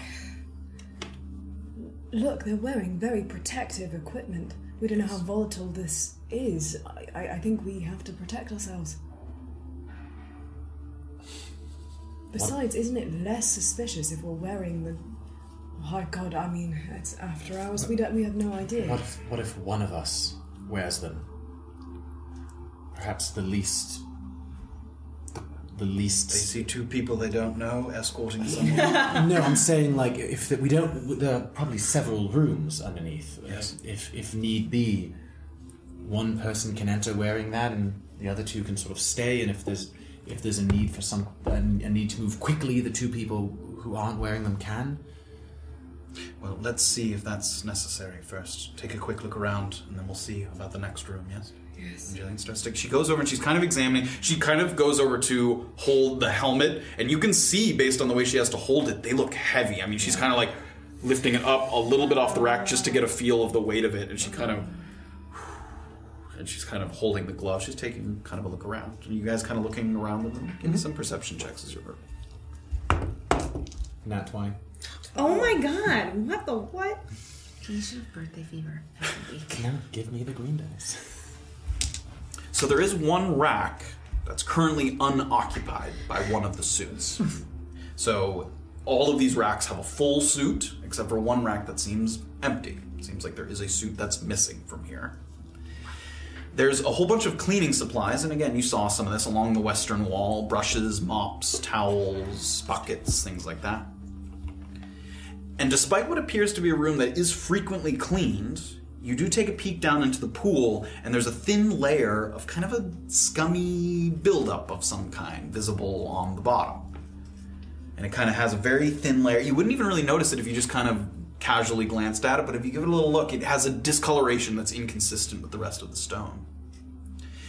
And on the western side of the room, there is a medium sized wooden box that's mounted to the wall. It kind of looks like a cabinet, but it sticks out further from the wall than a typical cabinet would. And it also looks like it opens on the top as opposed to out like a cabinet. And there's a plaque on the wall just above the box that says for emergency contamination. And if you get close to the box, it does have a glass pane on the top that allows you to see into it. And inside are a few potion bottles with some liquid in them that you can't tell what they are. You guys don't have mending like me. Some kind of scraping tool with a long wooden handle. It's like a wooden handle, and on the end it has like a flat metal blade. Like it looks like. And then there's a thick leather cylinder with a strap. Like it looks like a gag or during a surgical procedure to oh bite down on. It looks like it Oh, like no. straps on the back I don't of the like- head. I don't like Yikes. that. Oh shit. Should I think I get what's going on? Yeah. Yeah. And there's a pair of very small burlap pouches tied at the top with twine. That look very familiar to you. They look like the charcoal and collie pellets. And there are two of those Two of pouches? those. Too bad you don't have Graven there to mend. And it the does appear locked. Oh, th- it does appear locked. So you would have to like break the glass in order to. Or break the lock, yes. Or break to the get lock. inside. Wish you had your buddy Graven. Um, perhaps on our way out. This, depending on how things go down there, this is could be useful. I mean, look, what is it that you'd have to do if you were contaminated with this stuff? Would you have to scrape your skin off and take one of these potions? I mean, truly, what are we getting ourselves into here?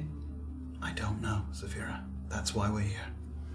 I'm just saying, protective equipment might be. I mean, It seems fucking hell. too risky to break the lock. Yes, Jillian. At this point, yes. If we get through this and we've gone completely undetected, I would rather we break nothing to make no trace of our passage through. However, if we're sort of in a rush on our way out, feel free to grab what you can. Um, Erland's going to walk over to the sort of pools and sort of. I want to get down to it and sort of give the sludge a little. Uh, you'd have to kind of walk down. You could walk down one of the little staircases. Yeah. Okay. You can kind of yeah. I'm going to sort of walk to the staircase. I want to get a lot. I just kind of want to like touch it first. So you want to touch the scum at the yeah, bottom touch of the pool? Yeah, touch the scum at the bottom of the pool. Yeah. You do so, and it it kind of rubs off, and it, it just kind of feels a little wet and slimy. And as you bring it up to your face a little bit, it kind of has a sweet kind of almondy smell to it. Uh, unfamiliar smell. Yeah, unfamiliar. Still don't on right. But it kind of, I mean, it, it's on your fingers and it, it doesn't hurt or, or do anything. But you kind of rub.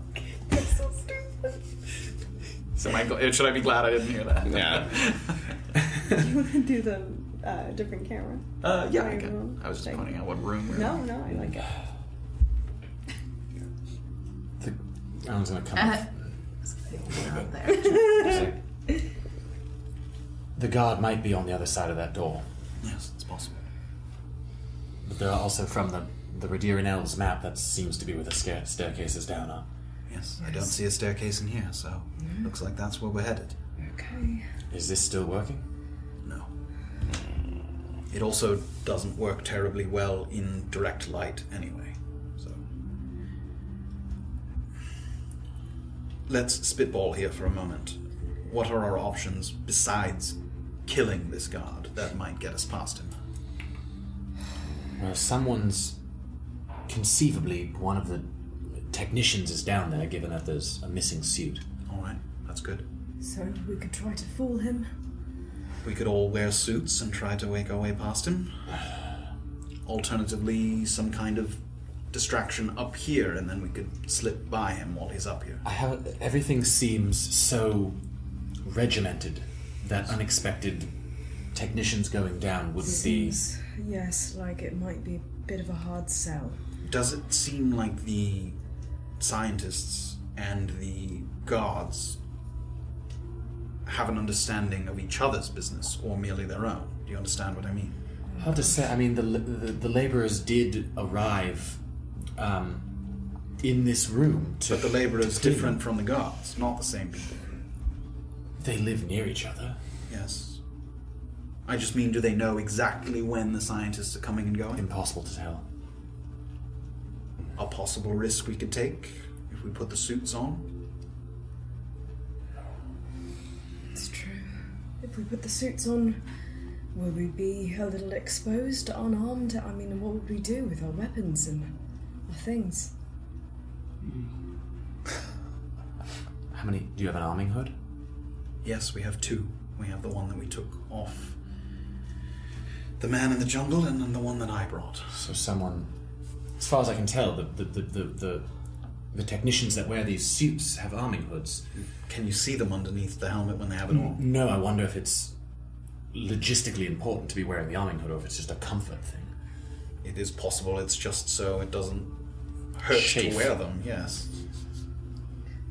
I imagine it serves a dual purpose when you're not wearing the suits. You're clearly identifying yourself as a scientist of some kind. Suppose. So what do we say to the guard then? I don't know, you're the one that's been watching the camp. Can you hear anything when you have the helmet on? Hmm. There's only one way to find out. Okay. Who's putting it on? Have I seen any any half elves as I've been as I was watching? Definitely. yeah. Okay. It's cool. been a mix of people of all the g- common races. Yeah. You've seen half elves, elves, dwarves, humans, tieflings. Um, And again, looking at the suits, literally like this Oh, much great. is visible. so all right. Give me a hand. Okay, shall we? You guys start to, and Saphira and Jillian kind of go to the helmet first, just because you have to lift off the helmet to get to the chest piece. So they go and they kind of lift it. The two of them, I mean, they have to work at it. They kind of lift it up oh and they place it down on the floor so they can get to the bodysuit first. And she gets to it.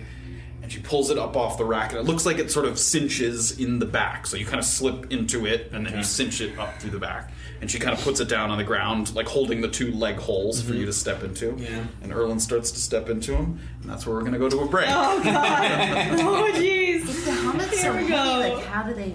I don't know. Uh, Lat strength. I mean, it's not so Zero heavy that ton you hard. can't walk with it. It's just it's uncomfortable Yeah. and it's unwieldy. I mean, it's, it's difficult to maneuver with. Definitely. Holy lord! can handle it. Listen. Oh my god, so exciting! We're in the fucking building. We're in the building. Want to get downstairs? Want to see some Myconids? We'll bring it back and check out uh, what everybody's up to in their various rooms. and yeah. places. Will your feet Oh, have wow. burn off? Uh, Thank you guys so much for joining us. As always. Um, we uh, have. Uh, we still have the um, about a minute into the BRB video. If you're new, it has a little bit of background information. It does discuss kind of the Myconids in general and Jillian's sort of affiliation with it. If you want to check that out. Um, anything else before we go to break? Nope. All right. Take 15. We'll be back. We'll see you there. Yeah. Tabletop Notch is made possible through the support of fellow adventurers like you. Consider subscribing to our Twitch channel at twitch.tv slash tabletopnotch. The amazing thing is, you can do this for free if you have an Amazon Prime account. You may also follow us on Instagram, TikTok, and Twitter at Tabletop Notch for updates, announcements, and really funny stuff. If you miss an episode, venture to our YouTube channel for recaps of previous chapters. But that's enough of that. Back to our story. Welcome back, everybody. We're Back! and we just got raided by Jacuzzi Tub. Yeah, thanks, Carolyn. Oh, Hello. I love that name. That is adorable. You love jacuzzi tubs. I love jacuzzi tubs.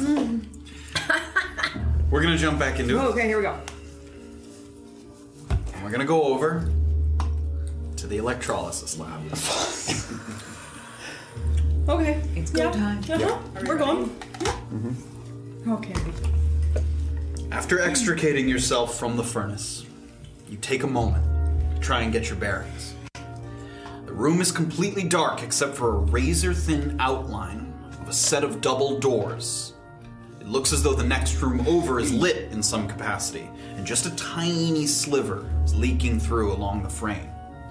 It's not enough to inspect your surroundings, certainly for Bizarra and Graven without dark vision. But it does help you get your bearings. Based on your understanding of the map, having scouted the camp, it does seem like the door is too large to lead to one of the smaller hallways. Meaning it must be headed to the northeast, toward the storage or loading platforms. You're not exactly sure what is in there. Mm-hmm. You look around, and Orba takes a little look around. You do have a moment here. Are you lighting something up, or are you going to let Orba sort of. Because you, you two Yeah, literally cannot see see anything. I have no abilities Yeah. to see anything. Is it safe for me to make light? Um, would you mind giving me one moment while I look at. There's a couple doors, and I don't know if I can lock them in any way, so give me one second. We'll be right here. Uh, if you want, you can maybe produce a very dim glow so you can at least get your bearings, but I wouldn't light the No, room. just, just get back to me. Okay. So scoot around the edges. Graven and Bizarra is staying there. There are doors to all three of these exits out of the electrolysis lab. They're all closed. They don't seem to have locks on them, as far as you can tell. Okay, and what kind of like. Is there a um, door knob? Is it a push? Just like a. It seems like it, yeah. It doesn't even seem like it like latches. It seems like you just push it open, like it swings open. Okay, and is there any light like at, on the baseboard where those other two doors are? The other two doors appear to be dark. The only outline of light seemed to be coming from that uh, northeastern set of double doors. Okay. Um. Can Orba just really lightly give one of the doors just a slightest little bit of a push to see if it makes any noise or anything? Which door? Uh, let's say the door leading to like the sewage um, drop off. You give it a little push, and it, it's weighty enough that it doesn't like fling open, and it doesn't seem to like make much noise. You kind of push, and it sort of. a little Okay. bit. No, it seems to open fairly easily. With give has a little resistance to it. Okay.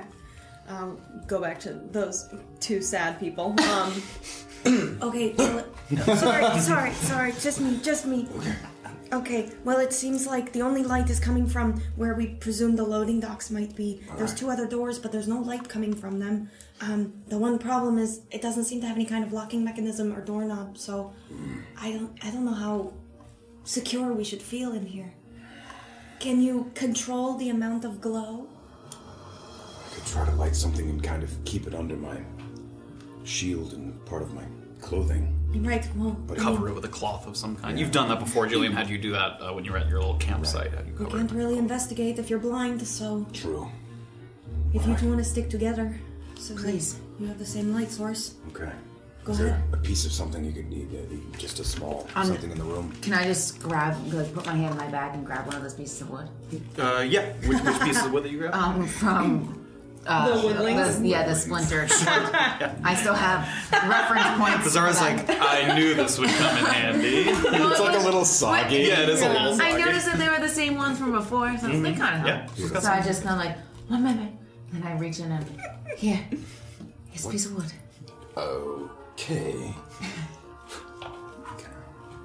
Lights up. Are you kind of wrapping it in anything, or are you tucking it under your arm? What are you? Yeah, just kind of. Because I have my shield still. Yeah, you've got your stuff. Um, hmm. Do you? oh, what about this? And I'll pull out the veil because I'm imagining Oh. it's sheer. perfect. That's what Jillian used before when you mm-hmm. wrapped it. Perfect. Try this. Thank you. You wrap it up, and again, you can kind of control it. It's not sort of illuminating the room in such a way that it would be sort of noticeable from a different room. Mm-hmm. And you take a look around at this elegant workshop. Tales of harvesting yards conjure up images of sleaze, slime, suffering, display of primitive barbarism. But everything in here feels meticulously organized. Someone who takes great pride and great care in their vocation has designed this room. Around the large central furnace, there seem to be four stations, four quadrants of this circular space that have differing kinds of apparatus, presumably for different phases of the process. In the southwest quadrant, an area that might be mistaken for a kitchen if it was taken out of the context of the camp. A number of long rectangular countertops extending out from the wall, with a rack on one side that's bearing a number of bowls, mortars, pestles, what appear to be large marble rolling pins, and some kind of tool that has a thick wooden handle and then a flat metal part sticking out. Possibly used to scrape or spread. It kind of has a thick thing that you hold and you kind of scrape it or spread something around. In the northwest quadrant are a series of tall, vertically oriented glass tubes, perhaps five feet in length, and they're held up off the ground by metal prongs sticking out from the wall. So the wall has these like prongs sticking out, and then they're holding these long tubes, these glass The tubes. thing, you said? Uh, th- you you could get your hands around them. They're not like they're not huge. Okay. Yeah, sort of these long, thin tubes.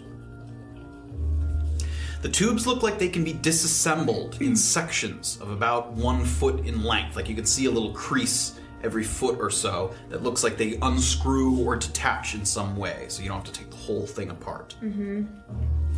And the bottom section closest to the floor balloons out into this sort of bulb shape.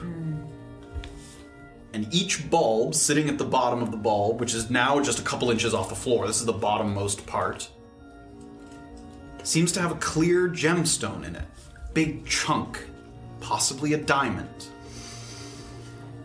And they're in varying states of sort of condition. Some of them with excellent clarity, size. Others that look foggy and brittle as if sort of corroded away over time. Sort of different stages of use. Mm-hmm. And next to each of the tubes is a long pair of metal tongs hung on a hook, wide enough that looks like it could clamp around a section of the tube and remove it from the rest. Okay. The northeast quadrant are a series uh, of. Oh, sorry, that was the other one. the northeast quadrant, in its general sort of arrangement or format, actually looks familiar to Orba.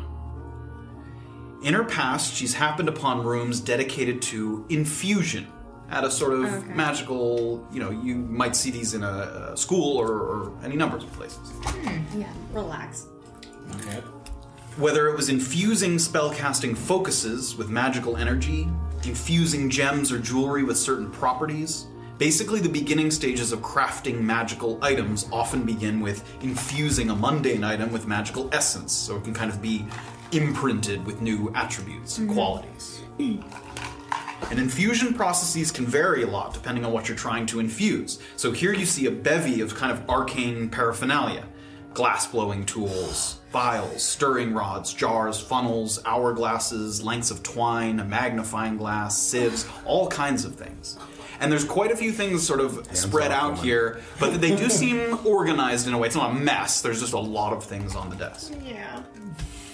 And all of it is on this semicircular stone counter that attaches to the wall on both ends. So if, if this is the wall, it sort of circles like this. So there's a hole here, like uh, in on the interior of the semicircle, touching the wall.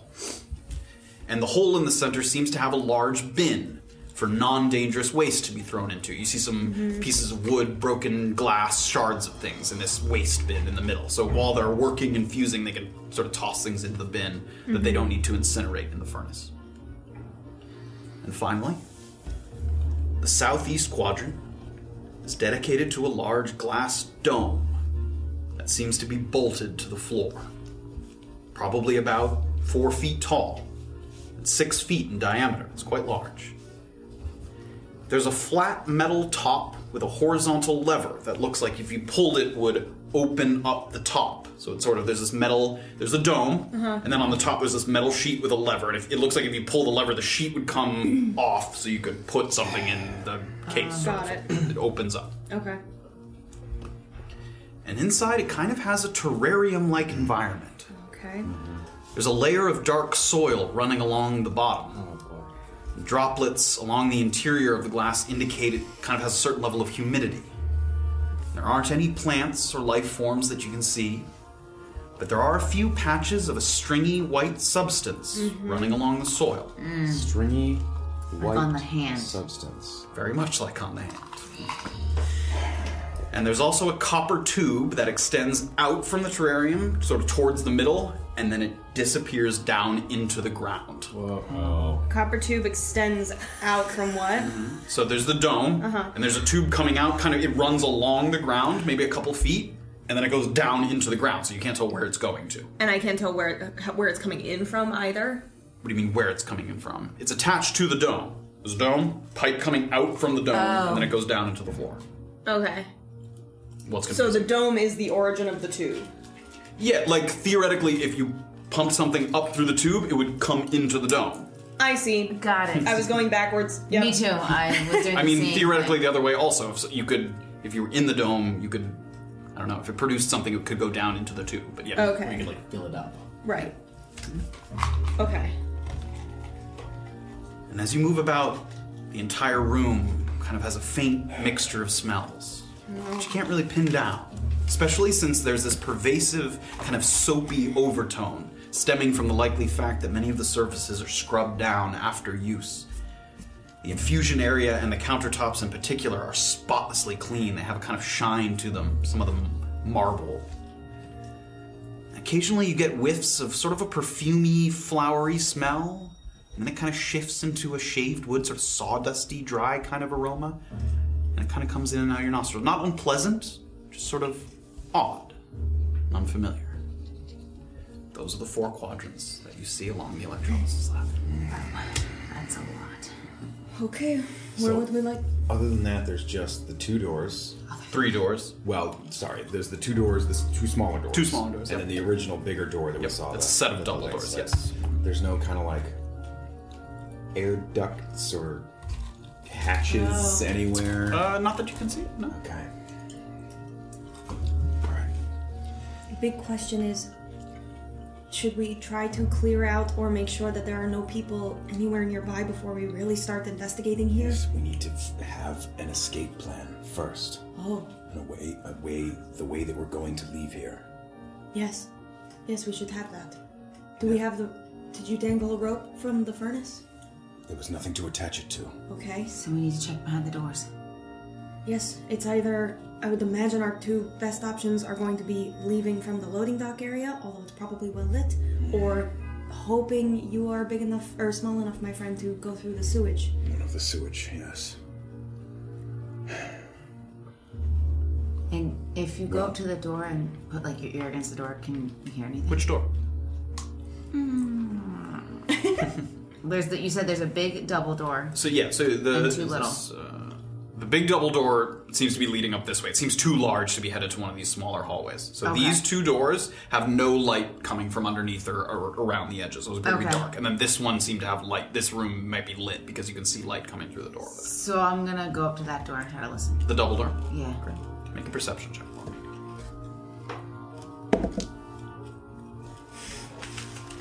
Terrible. Um, eight. Eight. The only thing is, as you get sort of close, there is a very small gap where the two double doors meet each other, and you can kind of peek, and it's really hard to make anything out. But you you are able to kind of see a wide hallway, presumably, as you would know, kind Right. of the basic orientation of the map. And you can see down at the ground, and there's like rails along the ground that might run carts or things along the Mhm. ground. Other than that, you don't see or hear anything immediately there.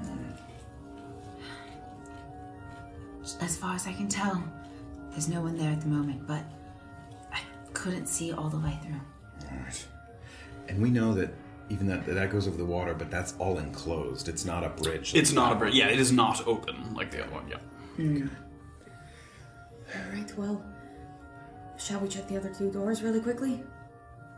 Alright, I'll go You over. can you can see best. That's true. Okay, I'll go. Let's first go to the sewage door.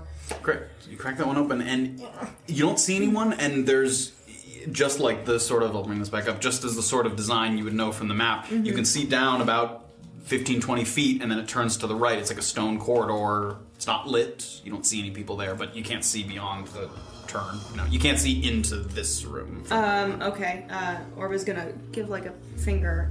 She's gonna slip out for a quick second and traverse and maybe like peek around Here. that corner. Sure. You peek around the corner. There is a door here. Okay. Uh, same like swinging door kind of thing. Seems to be. Yes. Okay, I'm gonna come back. While she's out there, oh no! Oh sh. um, I'm gonna walk over to where that kind of area from the wall where the bin is. Sure. How far away is that bin from like? Could I do I would I have to lean way over? Uh, just a little bit. The countertop's Oh, probably three feet wide. Doesn't Yeah. trust I mean, me. you could definitely, you know. Go ahead. Not about. It's not about trust. Um, what are you doing? what are you doing? Well, she's out that way. Um, because he lit that wood, so I can kind of see. Yeah. He's got the the room is like it's shadowy, but you can see around the room. I'll go to the other door. Uh, The- okay, sure. yeah. You can go and push on it, but it's it's dark again. Like you I couldn't can't see any see light. Yeah, anything. you can't see. Okay. Okay, if I as soon as I see that she's even walking towards the door, I'm gonna take one of the necrocilium and kind of place it down. Give me into a, the a bin. sleight of hand check with advantage. Ooh. Into which bi- into which bin? Where the, The, like, infusion waste bin. circle The is. waste bin. Oh. Yeah. Um, sleight of hand with advantage. Sixteen. Graven sort of walks over. He's got the light, and as you kind of move over to it, you tuck the light a little down near your hip, so the, the light kind of fades from up above, and you Smart. And it, it sounds like it doesn't make a lot of noise, but it does sound like there was stuff in the bin. It does make kind of a like little crunching, like it settles on top of some stuff that was in there. Got it. Give me a perception check as you're over here, Nick. Should have gotten more skittles. So many M&Ms. What? Is it a one? Is it really a one? Well, you're just preoccupied. I mean, Yep. you're, you're Yeah, I'm really concentrating on uh, getting that Crocilium in there. You, you- there's nothing that catches your eye immediately beyond what you saw already. Um, okay. That's that's. Um, okay. They're not taking very long, so that's. yeah, it's probably, like, Orba's time. back by now. You kind of throw it in and you look Yeah. back, and Orba has reemerged. I realize that. I've changed my mind. Did I see like light through that door No. for the sewage door? Okay, great. Should we start exploring the room?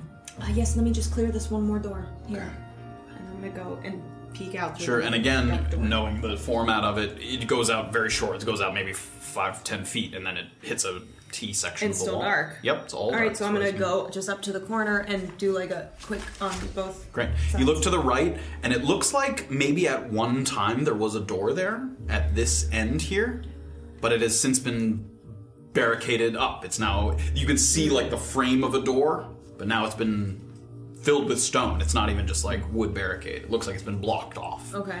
And you look down this way, and you can see all the way down to the end of the hallway. You don't see anything, it's dark.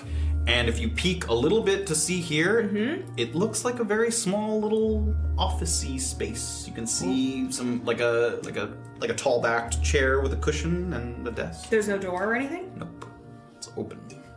Uh, yeah. Orba's gonna sneak into that little. Okay. What are you guys doing here this time? Um, I'm gonna kind of walk over to where the um. Um, the the kitcheny looking quadrant. Sure. Uh, you said this was one of the ones that's like really clean and meticulous, but there are like a lot of, not a lot of, but there's a lot of tools. Yeah. And There are, and as you walk over there, you can also see there are cabinets underneath the countertops. Like there's little sliding doors that also, if you slide one open, bowls, rolling pits, more of the same stuff, but there's storage underneath these countertops. Okay. I'm gonna kind of kneel down and, and start looking into those. Sure. Looking around. What are you looking at? I'm gonna go to the northwest with the glass tubes and the stones. So as you sort of walk over to the tubes, you see a little box attached to the wall right nearby. It has a plaque above it that reads for emergency contamination. And as you get close to the box, you see that it has a glass pane on top that allows you to see into it. And inside are a few potion bottles, Mm. some kind of scraping tool with a long wooden handle, a thick leather cylinder with a strap, and a pair of very small burlap pouches tied at the top with twine. You can see into it through the glass, and it looks like there is a little keyhole on top, but otherwise it does seem locked. Oh, and what does the keyhole look like? In what way? Um, in the shape of like the like the shape of the. I, I'm trying to like think about it, like because I'm trying because I have a key. You did. So is it the clover? You could try. I'm gonna. Oh, is an alarm gonna go off? Oh, tits. Good question. Can Sorry. I can I first like inspect it to see if there's any sort of wiring or? Oh. Not as again. The things I described is all you can see.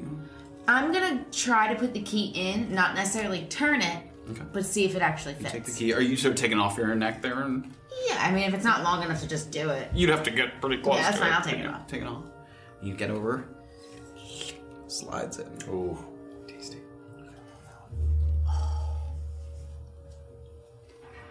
I'm like so nervous there's gonna be an alarm that goes off. For emergency use only. Okay, For emergency contamination is what the box says. well. Can I take a look over to Graven? Sure. You can get his attention. He's kind of rifling Yeah, I'm through the kitchen stuff quietly. Hmm. What? The key. It fits in the box. What box? Over here.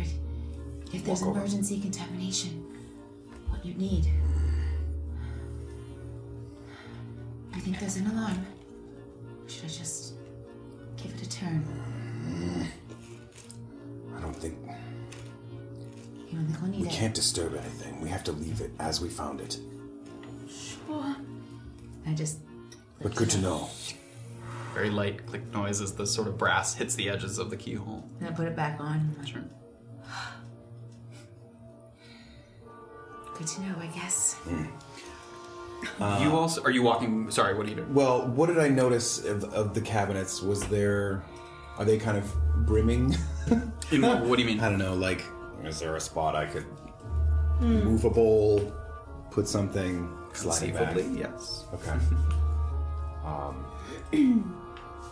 I'm just speaking of which, I'm gonna go back and put something back the way I found it right now, and I'm gonna go back to the one I was at, sure. and like kind of Nice. take out the necrocilium Very nice. and just kind of rearrange things as though I was. Give me a sleight of hand with advantage. Mm-hmm, mm-hmm. Pick it out. This one's good. Is He it? picked a green one. Sleight of hand. Don't just don't talk to me for a second, will you? 18. Sort of crouch down, and with your sort of large back, you can sort of block most of the room to you. You slide one of the cabinets open, and there's a number of uh, bowls and things, and you kind of, it, if you put your hand in, there's sort of a right part of the cabinet that's difficult to see right when you slide it open. So you kind of move a bowl out of that spot quickly, slide it in, push the bowl in front of it. Close it. Right away. You wasted no time. A couple other things that you notice over near the tubes. It does seem like there's 15 of them if you count them. There's quite a few. 15 of these long tubes. Kind of count them up as you're right there. And there is another wooden cabinet near the emergency box that mhm. doesn't seem to have a plaque and it does not seem to be locked. It seems to be sort of a small little cabinet that you can open up. You open it up Yeah. And it reveals a series of silver objects, long, thin stems, and a small ball on the end. The appearance is probably closest to like a mallet for a xylophone. It has like Mm. a long stem and then a little ball on the end, and there's probably at least eight or nine of these, you know, in this little box. And they're all kind of there's these little wooden sort of notches that they're each hung on in this little cabinet. Okay. I'm gonna take one. Sure, you can do so. And like I'm gonna take one and walk over to like the all the tubes and the with the glass ball and like see if there's a place that you would use this for, like or try to figure out how what the connection is. You don't see what, what are you doing with the with the mallet? They're glass, right? Mm-hmm. And so is the bulb at the bottom. Yeah, the, it like it, it it goes down a glass tube and then it bulbs out at the bottom like a like a light bulb but upside down. Hmm. Sorry, I'm just like trying to figure. I turn around and see her holding a mallet next to the glass. Zara, Just trying to see how it's all connected. okay, but don't break anything. I won't. And I'm just gonna like um in in order for them to be disassembled, the tubes, is there opening like is there a place to unlatch something? Yeah, or- it looks like there's a very thin metal band around each of the creases that you would kind of unscrew a little thing and then it would allow you to slide the Okay. part of it out. So I didn't know if you had to use the other end of the mallet. Um do you see anything that these could be used for? Diamonds, gemstones. No. There you. These mallets. Oh There's a series of them in a cabinet. no. Give me an arcana check. I might know. if you give me a moment. Think harder. Two. Oh. Don't know. Don't know. Yeah, you, you don't. Doesn't mean anything to you. The gemstones are used for magic. It's. They're using them up. You can see how some are degraded and some aren't. The process must use the, the power within the diamond and they slowly break down. I don't know what they put in here, but I don't imagine mallets have anything to do with it. Okay. Can I just walk up to the bulb and just Sorry. I'm not She's already doing it. What are you doing? I'm literally just going to place it next to it and see if anything is like conducted. You get close to the bulb. And you pull it back. And there's like little, there would seem like there was little sparks of electricity kind of coming from between the bulb and and All right. You figured it out. are, you, are you pleased? Do you think it rejuvenates the stones? Or just conducts the heat? It. I don't know. It, uh, it it has. It's one of the tools for the process. Can I try it one more time and hold it just a little bit longer? You get close. Zara, And the light and the sparks get a little bigger. take it away from there. just want to see what would happen. Don't don't know how volatile it is. Okay. Put that back, please. And I begrudgingly like put it back in the, the case. Fine. Close the cabinet. Think about what you guys are looking at next. Orba walks down the hall a little bit, and you peer just around the corner. And this area, this little sort of recessed portion, it's very small. I mean, the whole thing is probably less than five by five big. And it's pretty bare. There isn't, there's like a basic desk, there's a tall chair that looks relatively comfy. There's no kind of like books or anything like that. But there does appear to be a couple drawers on each side, kind of one, two, one, two on each side of the desk. Mm-hmm. And then there are some, it looks like racks that are currently empty that would fit um, flasks and tubes and things, but they're, it's currently empty at the moment. Okay. Uh, Orba's gonna quietly open each drawer and take a peek inside. Give me a stealth check. Oh. That's 14. 14. Dee dee dee dee dee. Open one drawer, nothing in it. Open another drawer. It seems to have some uh, like magical apparatus similar to what you saw over near the infusion station. There's some things there, like uh that you see a magnifying glass in there. You Mhm. see um, some. Uh, it looks like some pouches that might have some kind of powder or dust in them. It looks like there's like magical components in this drawer. It's a series of things. Okay. Close that drawer. Go to the other side. Mhm. Open one up. Looks like there's parchment ink quills, not written on, but writing supplies. Mm-hmm. Close that door. You go door drawer. You go to the last one. Mm. It's locked. Is there a keyhole? Yeah. Mm. Mm. Okay. Orba grunts for a second and then takes one last quick look. Nothing on the desk or anything. Give me an investigation check. Uh, 13. 13. You take one kind of quick look around just under the desk, on top of the desk, and there is kind of a leather.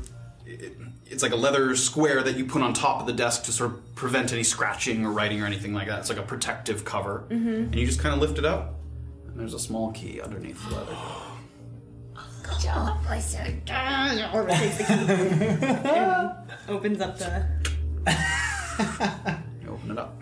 And we're gonna go over Oh boy. Oh, I had a to the other side. As you guys think about what you're doing. Us again? No, no. Oh, we're gonna go okay. over to the pool room area. I know I was right. where Jillian and Saphira are in the middle of dressing Erland, and they so he sort of steps into the two things. Uh, Jillian goes around to the back, and she's like cinches up the back with the tie, and she ties it off.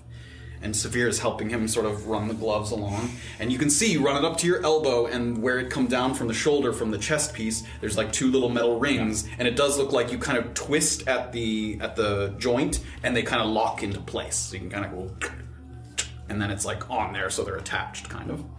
She slides on the other one. You've got the two gloves on. How's my sort of kind of test my movement as I do Yeah, it's it would be cumbersome, but it's not like it's not like cr- you're not like stiff, but it is. It's definitely more difficult to move. Yes, I wouldn't be able to. I, I would expect that I wouldn't be able to be as agile as I. am. Yes, it would definitely be more difficult to, to move around like that. And again, they help you with the boots. Step into them one at a time, pull them up to your sort of knee, cinch them, and you can kind of move around a little bit before they put the helmet on. And you can still move decently. It's you know it has a little added weight to mm-hmm. it. You did have to take off your backpack to put this on. Okay. So it's like on the floor, you know, while they were doing this. Okay. And then they go over, and the two of them pick up Savera, the helmet. Um, at this point, Jillian had already put the arming hood on you. Yeah. uh, Oh, oh, the arming hood. Okay, yeah, great, yeah. great, great, great, neck. great. So you have the padded kind of shoulder. my hair back. Yep. Put an arming hood So now your head, like your face is visible, and then there's like a blue hood that's kind of tight to your head, and already it's kind of dampening your hearing a little bit as the cloth is over your ears. Mm-hmm. You slowly kind of put the helmet on and lower it down. And right as that happens, you can already feel like it's tough to sort of. It's not, you know, difficult, but you have to be conscious of your balance. I mean, th- it's mm-hmm. definitely very top heavy, and you can feel the weight on your shoulders kind of sink down. And you get the impression that the people who wear these for long times, I mean, that that takes a toll on the Yeah. body, kind of wearing this for a long, long time.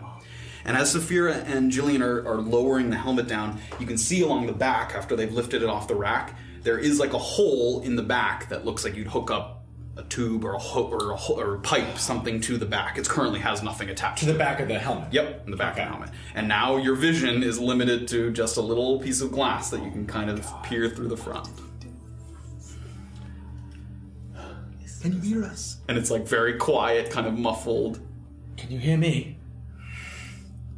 If you're loud. Oh. If I talk like this, can you hear me? No. No. What the fuck is he saying? if you're loud, he whispers. Tommy. So I have to speak at a certain volume. Yes. All right. Idiot. What? You didn't, you didn't hear that. There's no way. Remember that lip reading question I had a couple episodes? She turned away. oh god. Um, Erland's gonna um, uh, point at his backpack and point to Saphira. Could you just What do you want with it? just he wants me to carry. so we don't shame. leave it behind? We're all putting these on. Right. So, but if you can hear me, then they're going to. I assume that they're able to to talk to each other. I hope that the sound is muffled enough that they won't be able to know that your voice is not one of the scientists. You think they're able to recognize every single scientist by their voice? I have no idea. I think that's the risk we're about to take. Okay. I'm gonna. I. I, I want to start kind of going over to the next suit and trying to. And so, so Jillian starts first, and she kind of sort of helps you pull it up to the waist, cinches it in the back, and you are able to help with this. I mean, the the fingers are, are thick gloves, but it's enough that aside from tying in the back, which takes a little bit of hand dexterity, you can definitely like latch the latches on the elbows and on the on the knees. You are able to do those things, so it's not like impossible to use your hands mm-hmm. in sort of a fine manner. And you do the same thing: chest piece, glove. Erland pulls the other one on her hand, boots up. Just out of curiosity, does this mess with my armor class as not wearing? Uh, do for me. it would provide a, some amount of protection that would be different. If we get to that point, we will Oh, definitely Jesus. get to that. I'm sure it's less. It's sort of armored, but Oh, yeah, it right. provides some protection. Right, but because Yeah. it's armored, it means I'm not going to be able to use abilities that require you not to use armor. Yes, that's what this means. that was all condensed Yeah. to one movement. Uh. Saphira gets all the way dressed up. And now the two of you, if you try to communicate, it's almost impossible to communicate oh from inside of one suit to someone else who's also in a suit. Mm. It's almost impossible. Can you hear me? I can hear you both, but I think it's it's too thick to get through one to the other. So we're going to go down, hopefully get past the guard, and then take the helmets off so we can communicate. sort of a big glove. hand. And Jillian goes over to the rack and she starts to pull up her own kind of thing. And she now has to kind of cinch at the back and she doesn't do quite as good a job. Someone can go over and help a little yeah, bit. it's difficult with the tying in the back, but you know, it does the job. It's sort of able to get it up. And now Jillian, she had given Saphira the other arming hood, so Jillian's wearing it without the arming hood. As you sort of the two of you lift the third, and you can see as soon as you place it on her shoulder, she sort of winces a little bit. You can see her oh. eyes sort of through the visor. Chafes.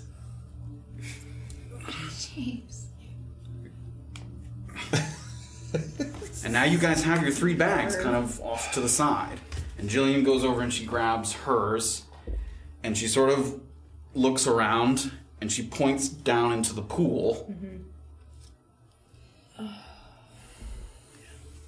and she Trying to lowers it down. her. She lowers it on the north side so that if you came through the door there, you wouldn't be able to see that there was something in the pool. follow Yeah, same, same. The same. So the three of you, now without your things, kind of wandering towards the northern door. Yikes. This is terrifying. Oh my God. You're right. And Jillian goes first. And she places her hand on the door. And she, for a second, it looks like she's about to go to listen, and then she realizes she can't do that. And she pushes the door open. And you find a small vestibule without much in it, still lit by lantern light, so you can see there are two ways to go from here. A door directly in front of you that, if memory serves, leads to the outside. Is it still up? Yeah. Yeah, yeah. This door out here that would lead towards the barracks. And then to your right, a staircase that mm. sort of spirals down at right angles. It's not sort of a round stair; it kind of goes, you know, in right angles all the way down. And you can't really see; you don't see down only a couple levels. And Jillian kind of wanders over to the staircase and she looks down, and she looks at you. And the three of you start to make your way down. And she, Jillian's kind of bracing herself on the side of the wall, letting her hand kind of run along the wall. And the three of you, and you can only see through these little oh, visors. Yeah, keep. And it kind of has this muffled kind of noise. You can hear your own breath kind of filling up, but it does have a hole in the back, so you're not like breathing your own air over mm-hmm. and over again. It does slowly. It feels a little warm in here, but it feels, you know, you're getting fresh air slowly. And you start to move down the staircase. And as you move, you can see that the staircase is also pretty well lit. It does seem like they keep this area, you know, open for people to move down here. You saw the guards constantly change shifts and things down here. And you circle down the steps with light footprints. Pausing and kind of making sure that you're steadying yourself. You can tell that Jillian's trying to feel out the weight of the suit in a way that she doesn't want to look like a novice in the suit. She sort of waits, mm-hmm. takes a couple steps, and she'll make sure that she kind of has herself so she's not kind of tumbling forward. She sort of slowly descends down the stairs. And you move further down, and you go around about four or five rotations. It's hard to tell exactly. And you get to a little chamber at the bottom with a stool, an oil lantern on the wall, and a heavy iron door. It's an undesirable assignment if you've ever seen one, and there is a guard currently seated on the stool. And already the air that you're breathing in kind of feels stale, like you're taking in either your own breath or someone else's breath. And it's warm, both inside the suit and it seems to, as you descend down, it seems to have gotten even warmer. Which seems like it should be a relief from the kind of biting mountain air, but it's this uncomfortable warmth, like you're sort of standing in a large crowd indoors. And the iron door has a large numeral 1 printed into it. This door is to the left? It's now right ahead of you. You're coming down the staircases, and the door is ahead. So it's not like the map we received from the. Uh, y- uh, so you guys have spiraled all the way down already using that. Great. map. Okay, so this the door is right here. Yes. Yeah. That's Okay, that's what you're looking at. Yeah. Great, great, great. And you get down, and immediately you can see the guard who was kind of seated in sort of a casual slumped position. He, he, he, had clearly heard, and he's looking up already as you're descending down, and he gets up and stands up to sort of see you guys, and he looks you over. And it looks like he has a little bit of a perplexed look on his face for a second. And then you see a, a, a kind of look wash over him of almost sympathy. And he looks at you. Tybalt's got you working late. Hmm. Thought you guys were done already. Well, if you need the hoses or the kits, they've put them away, so you'll have to get them out of storage. Lights are off, but they're charged, so, you know, just flip them. And he stands there. And Jillian, sort of in front, kind of gives a big nod with her helmet. You can see the helmet kind of weighing on her shoulders as she's nodding.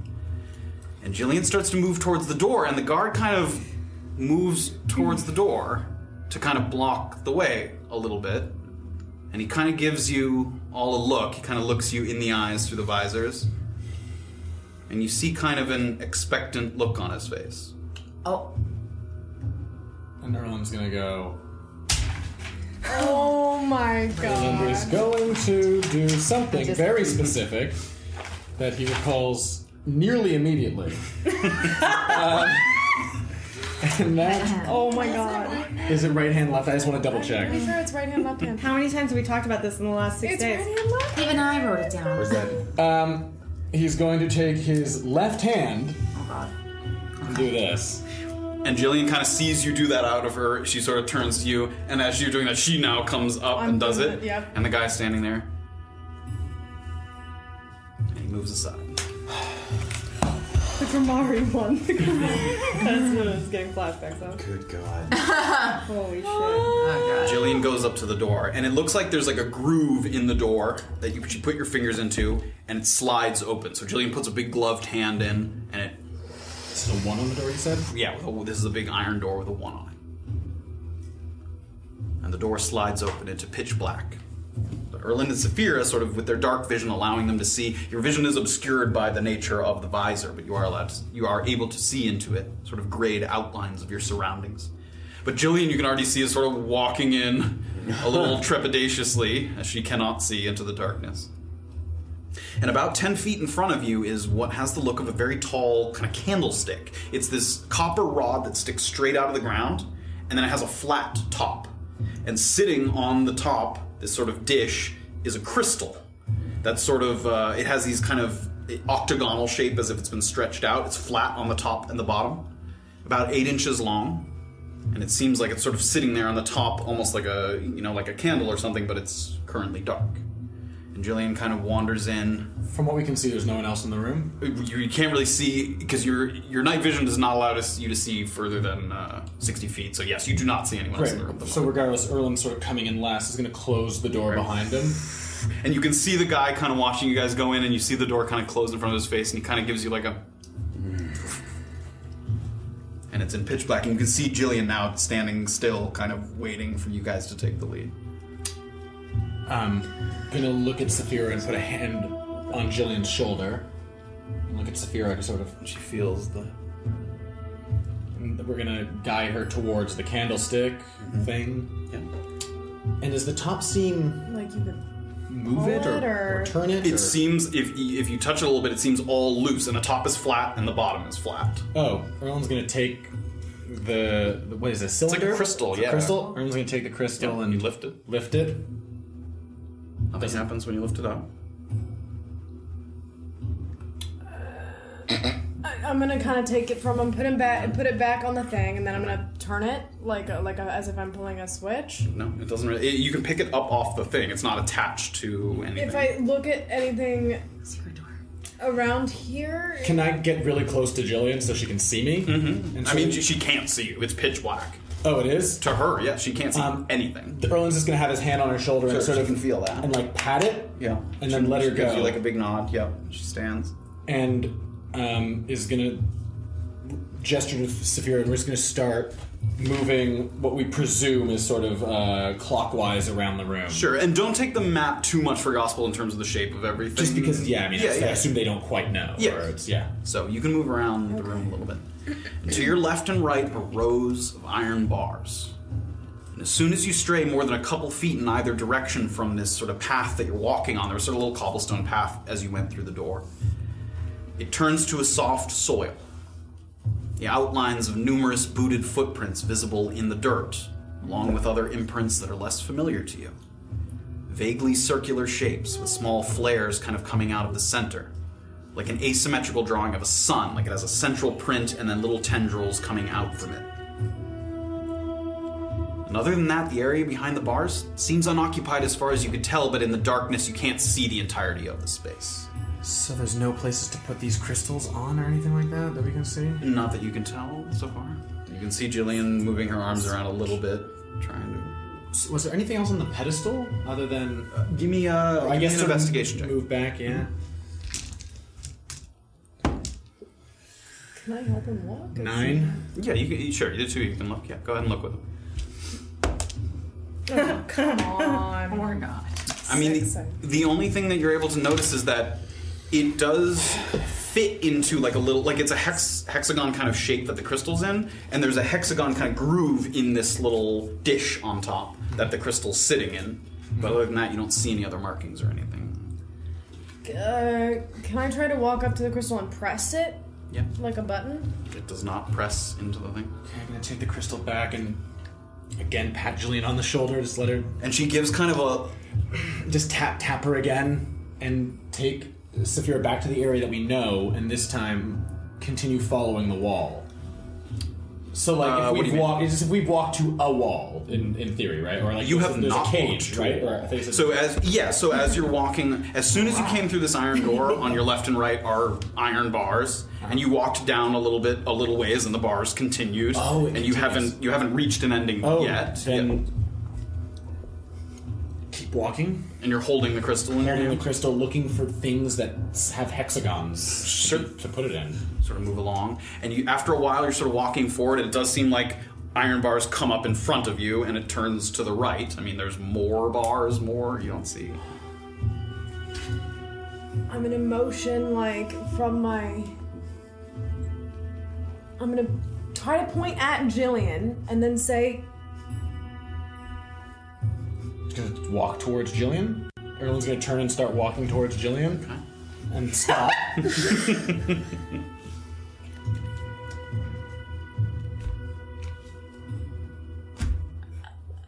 Erland's gonna give her the crystal. okay. this is the worst. What are you doing with the crystal? You're just holding it. Now, now I just have it because he handed it to me. Sure. Um, Is there? Um, Erlen's gonna grab Saphira by the shoulders and turn her around. Is there? Is the thing on the back hexagon shaped? No. Just gonna turn her around and. Oh my god. There's nothing on the ground that's hexagon. And while you guys are wandering around, we'll go back oh to my gosh. the electrolysis lab. Um, I'm gonna go over to the uh, the dome that's bolted to the floor. Sure. With the um, Mhm. sheet on top. Yep. Because when we first walked in, I noticed that substance. Mhm. So I reach into the bag and take out the hand. The fibers look very similar. I'll go over there with her. Um, and you said like the the way it opens is like easy to open. Yeah, on the top there's a lever that presumably slides like a like a metal plate. Yes. I'm gonna pull it.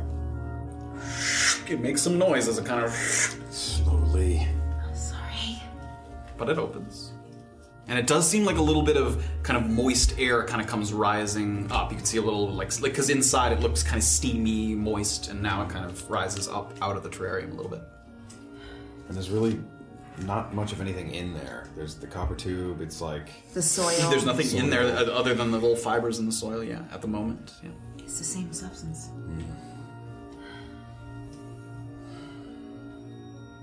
And if you like look in it, it doesn't smell or you said it's a little Yeah, yeah. The air is kind of yeah, like damp, like it feels sort of humid inside, but it doesn't strike you as anything that you recognize or anything like that. I wonder what that tube goes down into.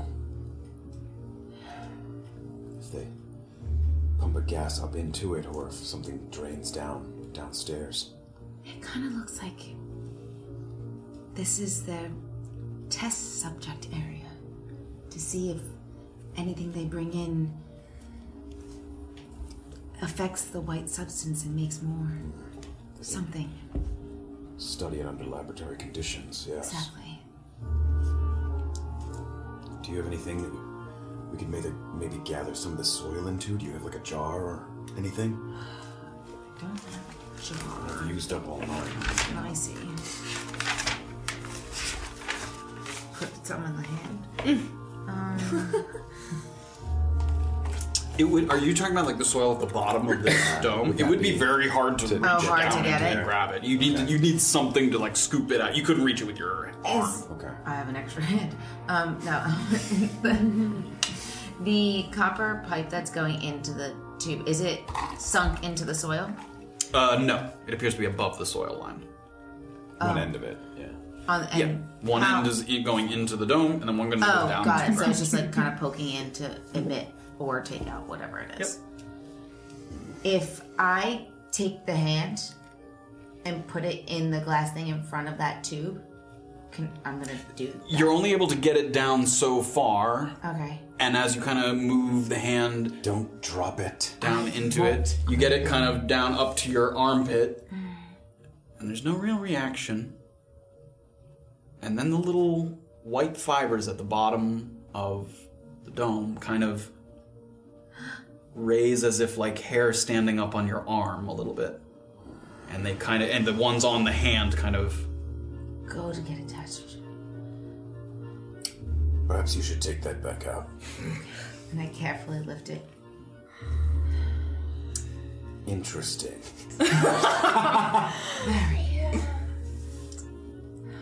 Maybe put that away. Okay. I wrap it back up out of my bag. You do so. It seems that is exactly the same material. I'm gonna go over the um. What's that last? And I'm just gonna quadrant. follow the copper into the ground and see just if there's any. There's nothing to incline. It disappears into the stone ground, so you can't see where There's it's nothing headed. from around Not there. that you can see. Where were you headed, sir? Uh, the infusion area. Sure. Um, do Can I, I- recognize any of these tools? You recognize definitely them as sort of arcane and magical apparatus. You don't know that it's for infusion purposes, but you you definitely understand that clearly they are using magical tools here to you know. Can I follow him over there? Sure. See anything you recognize?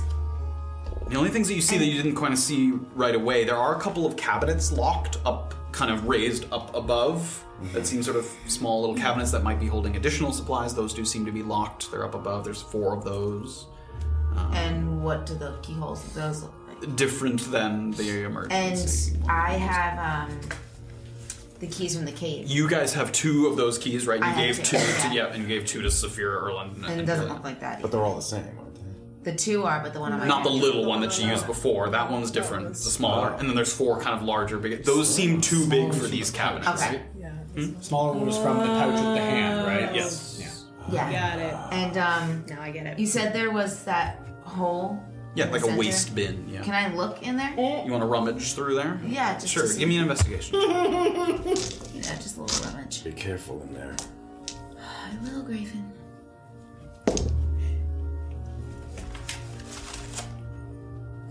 Nineteen. 19. Are you sort of moving a few things aside? You doing anything with your light during this time? Uh, Please. not holding it aloft. Okay. So it's hard. You're kind of digging around. You're kind of feeling a little bit. Yeah. And as you're kind of reaching over, you do see something down on the sort of marble countertop that you're reaching over. Oh. First of all, you see this. What's that one though? Yeah, Yeah. seriously, that's, all. And as you're kind of reaching and you see that down on the thing, you feel kind of a parchment and you reach and you pull it out and you see this. Oh wow. Two of them. And they look similar, kind of both in size and, and the writing style. Sorry. what have you got there? Two parchments. You can read it. Sorry. They're um I'm just taking it all in. It's uh outgoing crates to both Tuktu and Yarnshuba. Orders, perhaps? Can I look? Six crates, eight crates, four nectar. Nectar? So Oh, it's the different. mm, all different products. it's the different. It's an order. it seems Eighteen crates. it They seems are that they're well into production here. they're trying to make uh camps everywhere. They're making nectar, soil, nourishment, concentrate, and pure vials. Seems Nourishment. What? To nourish the myconid to make them Now, I imagine they're making myconid extract into a food, something that can be ingested. sold. Gonna, do you mind if I keep these to show to Jillian? Yeah. I would like to show her actually. Alright.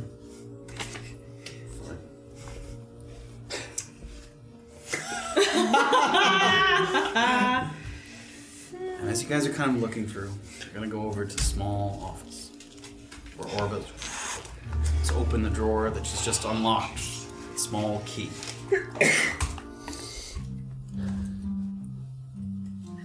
and inside, you see a small leather-bound journal.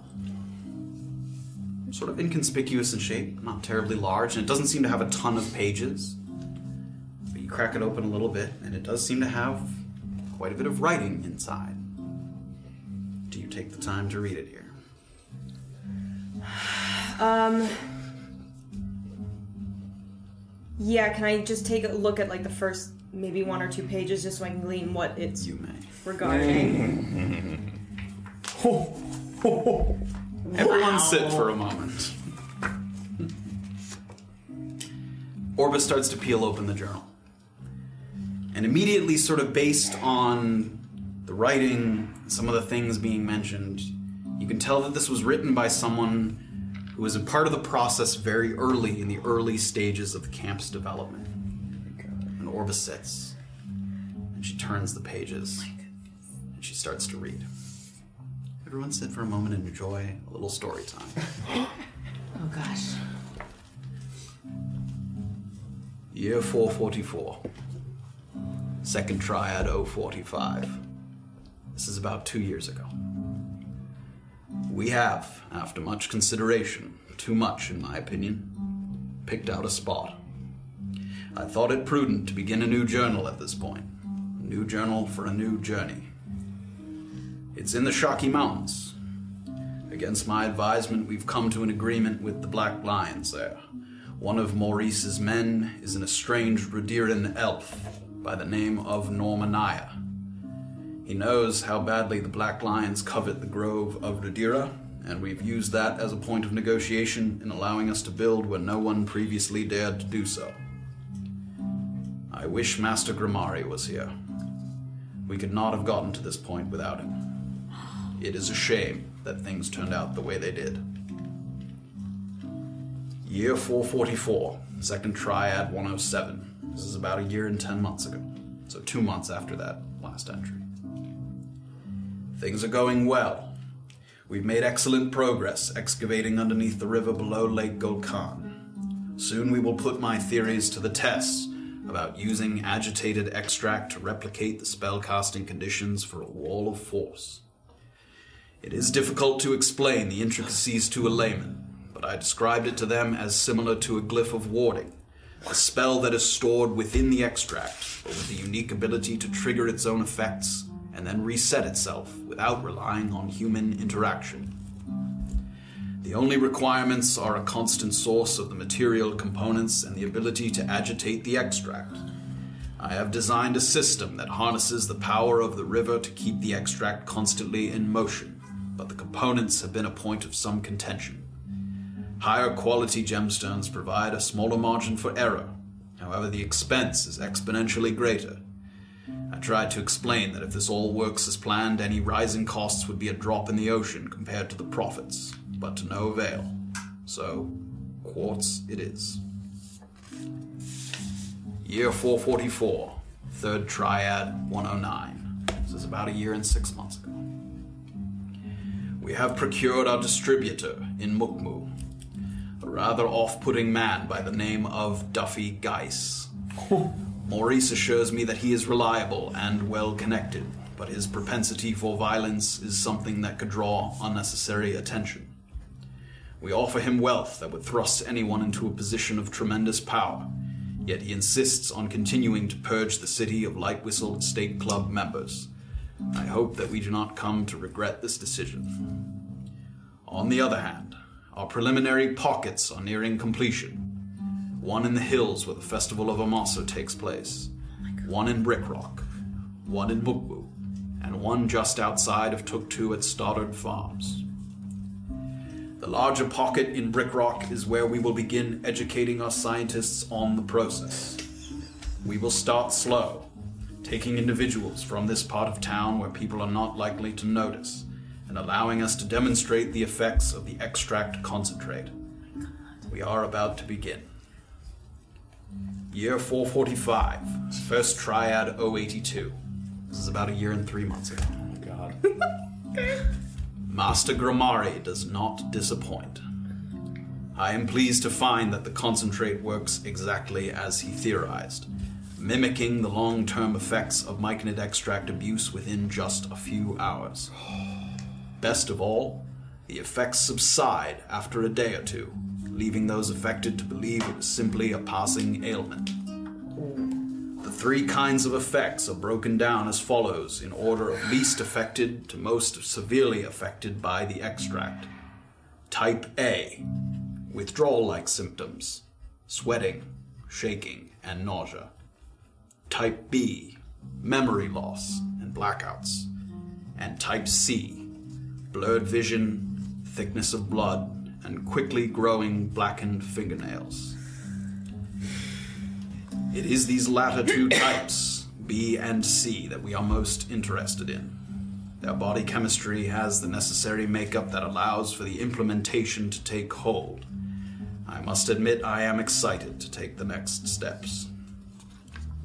Year 445, third triad 022. This is about nine months ago. It is with great disappointment that I report our momentum has slowed considerably. Construction in the mountains is going well, but our experimentation in brick rock has produced alarmingly few candidates. Bringing subjects down individually to be administered the concentrate is time consuming and expensive, and the rate of type B and C candidates is relatively low. Still, we have identified a small handful of hopeful specimens, and they are being transported to the Shaki Mountains as we speak.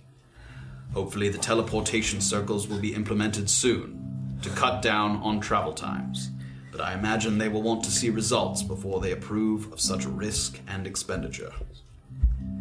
I try not to show it, but I am nervous. So much rests on the events of the coming months, and I have only samples of Master Grimari's notes to guide me if something does not go according to plan. If I cannot do it, I would imagine they would try to reacquire Grimari's services by whatever means necessary. Let us pray it does not come to that. Year 446, first triad 052. It's about four months ago. so much to report. The Myconids have finally arrived, admittedly much later than we hoped. Healthy adults are becoming harder and harder to get a hold of, but they are here now, so we may begin to work with our candidates who have been held in the Shaki Mountains for far too long. One would think the delays would add to the mounting pressure for me to deliver results, but we have acquired the financial backing of members of the Molifer family in exchange for priority access to our goods when the harvesting yard is operational. Hmm. Using their wealth and connections, we've established teleportation circles in three of our four pockets, which has reignited enthusiasm about the project's potential. I am headed to the Shaki Mountains myself in the coming days. It will be my home for the foreseeable future. Maurice has been there for a couple of months already, acting as the camp's boss, position I believe he intends to retain when the camp is in working order. It will be good to see him again. His days of late have been spent mostly alongside our loathsome distributor, who has adopted an absurd pseudonym for the citizens of Mukmu to address him by. Maurice's faith in him wanes not, however, and so I am forced to abide by his presence. Year 446, first triad 118. It's about two months ago. I am. I am at a loss. I performed the implementation exactly as Master Grimari described, but it did not work. Not only did the spores not take to the candidates, they have become grotesquely disfigured. Mute abominations that seem to have lost any sense of who they are. I brought my findings to Maurice, who was justifiably enraged. Also present at this meeting were Mr. Geiss and the elf Normanaya, the latter of which came to my defense by pointing out the profitability of the camp even without our intended advancements. Though, as a vocal proponent of the camp's construction, I imagine he was mostly worried about his own status. Mr. Geiss and Normanaya got into a verbal altercation over how to proceed with the harvesting yard. Mr. Geiss evidently concerned that our stock of myconids would dry up and he would lose his hold on Mukmu. The fight evolved into a physical one, and Mr. Geiss slashed Normanaya across the face with a blade before jamming a nearby vial of myconid spores into his wound. I appealed to Maurice. These unpredictable violent tendencies are exactly why I didn't want him to occupy such an important position. But Maurice sided with Mr. Geiss and impressed upon me the urgent necessity of finding out where we had gone wrong. I do not know where to go from here. Year 446, second triad 037. This is about three weeks ago. An incredible development that has preserved my sanity and potentially my life. In an act of desperation, I implemented the spores to all of our candidates, creating mutant after mutant, until finally, mercifully, the signs that Master Grimari foretold presented themselves. Where Grimari had been mistaken was his belief that the Type B candidates are susceptible enough. The successful implementation occurred with a Type C, the only one in our initial batch of subjects. This was undoubtedly exciting news, but it came with its own challenges. Type Cs are the least common of all, and acquiring them one at a time could take years to research a satisfactory number. We needed a better way to identify suitable candidates, which is when I remembered a discussion I had with Grimari about a device his apprentice had developed for pumping gases into the earth. Initially intended to be used with water vapor for farming purposes, I saw no reason why it could not be modified to suit our needs. If we could convert the concentrate into a gaseous form, a kind of miasma, we could use a version of the apprentice's device to expose large groups to the effects all at once, and then identify those who showed the visible type C symptoms vision problems, and dark fingernails. We can do this. I can do this. Year 446.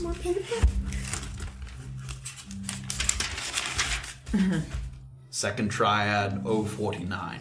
It's about 12 days ago. Converting the concentrate to a gaseous state was not problematic, but the density of the miasma is too great for natural airborne dispersion. We need a way to trigger the miasma, possibly by temporarily heating it to decrease its density or combining it with another lighter gas. And any solution must be possible over some distance to allow time for the miasma to seep through the earth and cover a sizable area. With the company I've kept over the years, I have a solid foundation of myconid knowledge, but I fear a misstep in this regard could result in countless deaths, as well as spelling the end of our project. For that reason, I asked for Maurice's permission to consult Grimari's apprentice, a task that he promptly handed off to Mr. Geiss, despite my objections. We have not found a solution yet, though I am assured that Mr. Geiss is making progress in that regard. In the meantime, I have mostly occupied myself with the study of my lone successful project. They tell me another Type C is arriving soon at the camp. I am eager to see if the changes present themselves in the same way. Year 446, second triad 059. This is two days ago. Mm-hmm. I met with Mr. Geiss to discuss any findings, but no meaningful progress has yet been made. He tells me that he will be leaning harder on the apprentice in the coming days, to which I said that will not be necessary, nor helpful, but Mr. Geiss rarely takes my advice under consideration. I must say, it unnerves me the way that the now disfigured Radiran elf follows him around. Evidently, Mr. Geiss has identified a way to instill in him the quality of loyalty, like the taming of a wild dog. A further similarity to the domestication process is his use of a small whistle that he keeps in his pocket. I believe that without that item, they are subject to uncontrollable bouts of madness and lucidity. Hmm. On the one hand, I am glad that we have found a way to make the mutants useful. They are fast and strong and possess interesting powers that may be worth studying.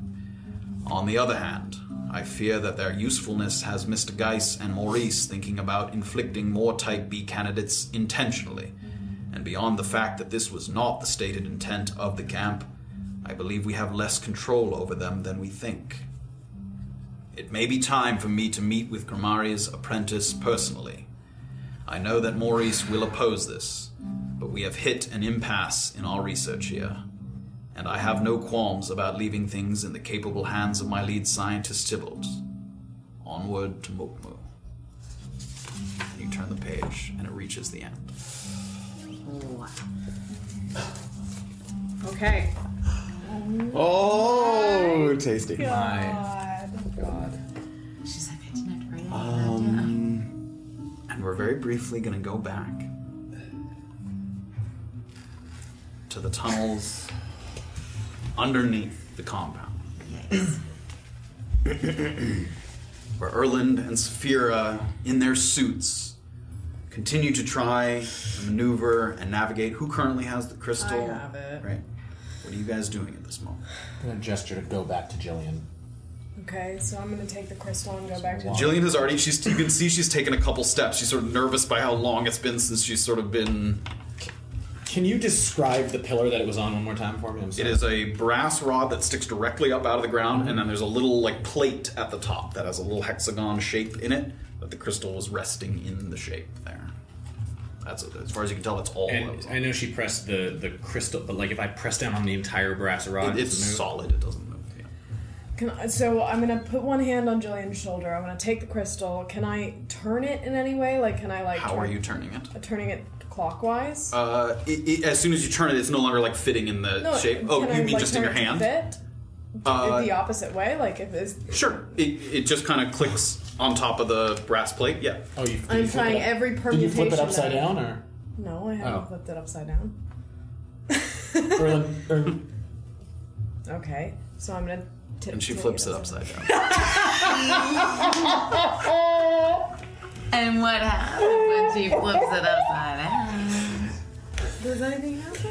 and the light begins. oh, my god! Oh, that is probably the most significant thing that's happened this whole episode. dying. I would guess. Oh my god! Joe's been dying for like 20 minutes. Oh my god! And you hear the words in your head of the guard just outside the door flip to turn the lights on. Yeah, but I thought there was gonna be a switch. okay. Oh god. It's charged. I was, Flip whatever. And as soon as the light begins to spread, So funny. you hear this kind of collective, inanimate groan. Almost like the long, slow creaking of a ship, as heard from below deck. A kind of. The area behind the bars is illuminated, and it doesn't sort of immediately light up the entire room. It sort of starts at a dull glow, and it seems to be getting slightly and slightly brighter, and can, the light sort of stretches out into the darkness. And the area behind the bars slowly gets illuminated. And you see along the ground a creeping escalation of plant growth. At first, just a small patch of mossy like buildup here and there. But then, as it get closer to the black back wall, groupings of various fungi that sprout up out of the soil. Some blues and greens and yellows with sort of different stalk lengths, visible patterns of spots and warts. And as the light starts to spread, and Erland and Saphira and Jillian are looking around, and your breath is kind of on the inside of your helmet. On the inside of Erland's helmet, Oh your glass visor begins to fog up with a bluish color, sort of covering the visor, and now a thin film of blue, and you're no longer able to see around in the room. As this is happening, Erland's gonna. I can't see it all. You cannot see it all. Erland's gonna start to unclasp the, the helmet. Can I see him doing that? Yep, I'm gonna can. reach out and hit him really hard. Sure. Erland's gonna straight up push her back Oh gosh. and Make a dexterity saving throw for me. Um, ten. 10 okay so he, he pushes you back and you do stumble a little bit and right before you kind of get to the bars where you would kind of bang against the bars you are able to sort of steady yourself a little bit He's sort of panicking a little bit, and he's trying to get it off his and head. jillian kind of looks to Saphira quickly and back to and jillian goes over and she starts to help you she seems to kind of unlatch the helmet a little bit and she picks it up and as she picks it up you can see from from the neck this sort of Oh my gosh. Blue mist comes pouring out a little bit and it dissipates and it seems to go away and you sort of take a breath and it wasn't like suffocating you but it was the claustrophobia of not being able to Yeah. see and things that sort of Can I feeling kind of?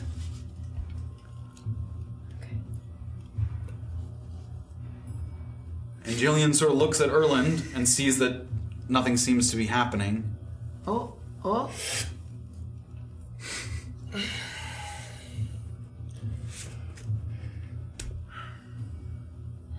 Jillian resigns herself and she then looks back in between the bars.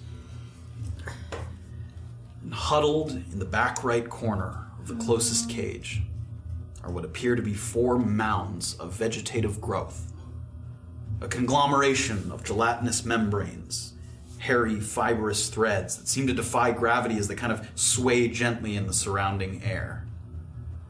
Each of them crowned with a colossal mushroom cap five feet or more in diameter, with thick gills running along the underside. And as the light reaches the mounds, they slowly seem to retreat, kind of pushing themselves up against the far wall and curling with their caps down. With kind of a wet, sloshing noise like mud between your fingers, or sort of a noise as they kind of push themselves back away from the light. And it's at this point that you can make out a vaguely bipedal form. Two thick, disproportionate limbs that are wrapped around these fungal joints that are approximating kind of knees, bent knees that they're holding around. Strings of connective tissue flexing like tendons across their sort of rubbery musculature. You peer in and you see them, and now you can also see that whereas before you were only kind of able to see the bars lining, it does seem like they're divided up. And the, this group of four is actually two groups of two in two different cages that have pushed themselves into the corner so that all four of them have made a little clump between, between two sets of bars. And you guys kind of peer in, and Jillian goes up, and you can see you can see her like put the sort of leather gloves around the bars, and her helmet kind of lightly hits the edge of the bars, and that's where we're gonna end for tonight. Oh my god! Wait, come on! Oh my god. They're not little babies; they're Not little big. babies, they're big, but Yeah, you said five. The feet caps are like five helpless. feet Wow. tall. that's really cool. Five, Just the cap, like the dome of the mushroom. head is five feet across. Yes, and then like the body part is smaller, and that's They're underneath the cap. They're so cute.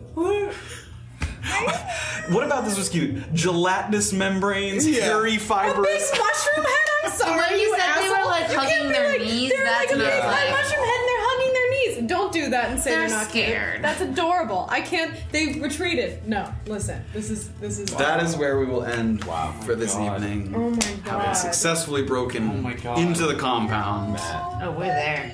and made your way to the holding pen. Oh And that is where we'll pick up. I can also give you this, which tells you like the little dates written out, like which uh, dates are. Thank you very much. How long has she been in there reading? Like, we've been looking around, obviously. I mean, she, she did that first. The first thing she did was so. Yes, she's been reading this whole time that you guys have been looking at the this tubes, stuff, putting things. yeah. Yes, as the whole time that you've been doing. Just so if we touching if we started possible. if the next thing we did was to kind so of go much towards that her, we would concern. probably find her finishing up reading or something. If you went down this hallway, but you can't see in the dark Yeah, you there. can't see in the dark. yeah, you'd be walking into the dark. But yeah, she's been reading this whole time, pretty much, and you don't know that. She's been out of the room this whole time, Oh my god. and that is where we'll pick it up next week. I have no. I have no words. That is. I have zero words. Thank you all for joining Oh us my so much God. in this pivotal episode Yeah, it was. of A God. Peek Beneath the Veil. Pivotal indeed. So many answers. Wow. We were asking So for Did I tell you that. we're Many not fucking Grimoire? Laid Answers. bare. I told Laid you. bare. Underground Oh lecture my circuit, God. man. I was fucking right. Am I better- crazy or was there no name attached to You it? better dump. There was your not shit. a name that you could tell attached to it. You better open up about this guy. It's time. Oh This yeah. person. Even if it's just I don't to know Jillian. that. I don't know that journal tell you when exists you yet. need I'll to tell you. know. I don't know that He'll journal tell you exists when yet. you- Even if it's know. just No, to how about Jillian. this? How about she tells you when you need to know about this fucking journal and you can see Sounds how like it a- feels. Oh my god. I don't think we need GGG anymore. Yeah. I mean, The other elf ended up turning into Norm. Norm, is the yeah, idea, Norm. right? Yeah. Yes. What Yeah, was that's his name? Norm. Norm. Normanaya. Yeah. Normanaya was the name of the and, elf. uh, Holy ball sack. That is so. And if they don't have the whistle, they can. Oh my God. Be They might go prone nuts. to bouts of lucidity. Sounds like we're taking that. We can Kill get me. him to. We can get him to realize who he is. That's cool. well, bouts of lucidity Mm, it's not sounds gonna like we go can get well. him to realize who he Yeah, I is. don't think Or at that'll. least moments of moments lucidity. for a oh second. my god. Oh my goodness gracious. there are lots of things. I Lots just of- Alright. I I can't. guess I'll come back lots of next things week. to unpack. Yeah, I it's guess I'm gonna fine. tune in. This is gonna be I the might tune longest week of my goddamn This life. is gonna be This is gonna be agonizing. terrible. Thank you guys so much. for joining us. Uh, yeah, thank you. Um, we had subs. I think Tortel uh, gifted a sub. Oh, um, thank you very much. Um, oh god, we had uh, Skelegrimer gifted a sub. I think they also resubbed. There were some bits. I'm so sorry if I missed them. It got a little crazy. Scalagrimmer also bidded, yeah. Uh, well yes, as you- uh, gifted bidded. subs. So Oh. thank you, and we got the raid. So thank you so That's much awesome. everybody. Thank you guys so much for your support. It means a lot. We will update the guest book at the first of each month. We, Yeah, we were, well, we were one nice. week late this time, so we're, if you see that your thing is not updated with your sub number, it will get updated on April Yep. Fool's Day, April. and it'll be wrong. Um, that's where we'll pick up next week. Oh, my, gosh. Group is well split. done, Matt. The mission is rolling. Holy crap. What is going on? Literally, he wrote a whole Oh, journal. thank you guys. That was nuts. Any other closing thoughts before we Oh, God. drift off? I like No. uh, making things. We're all still alive. I like making It's all great and great. Bizarra had Bizarra's just like ting ting ting ting ting. no magic what does ability, this so I'm like, this stuff's amazing. Wait, can I just please just touch one more thing? I was waiting for her to like. I was waiting for her to take out the necrocilium and be like, "What this do?" Start juggling it. If you had already found those notes, I probably would have had her found the. But because she found the notes, it distracted her from finding the necrocilium. Hmm. Be- but because I just kind of dropped it and didn't like look. Yeah, and, and and most of the stuff in there oh, by the true. sound, it was like papers and things, so it oh. kind of sunk to the bottom. So Getting a natural one actually helped you this time. That was not a one. it wasn't a natural one on the hiding of it. No, no, no. Both of his Oh, hidings were really well. successful. They, they No, when you were steal the looking for papers the- that I found. The, pr- yeah, the investigation Yes. check. That's right. Yeah, that's true. Try to take my papers. Leave me alone. Ignorance is bliss. guys. It's true. National truly Women's is. Day. Oh, happy Oh, National yeah, Women's happy Day! Happy National Say Women's Day. that. To Jillian Mm-hmm. and Zara and Saphira. That's why I took my papers back from the Yes, Yeah. and women. Thank you. Bizarra was like, "Don't you know it's anti-Suyu International?" I don't know. Like death. I don't know what's going on. Alright, So kids. with that, we're gonna Alright, wrap out. Thank, you guys so much. again. We'll see you next week. Okay. Get up there. Wow. Good night. That's all for now. Thanks for listening to this week's episode of A Peek Beneath the Veil on Tabletop Notch. If you enjoyed the show, why not tell a friend or leave us a nice review on the podcast app of your choice? There is always room in our party for more adventurers, despite what Kuuzni may think. Have a wonderful rest of your day, and as my friends the Ackley Elves like to say, your presence is a gift.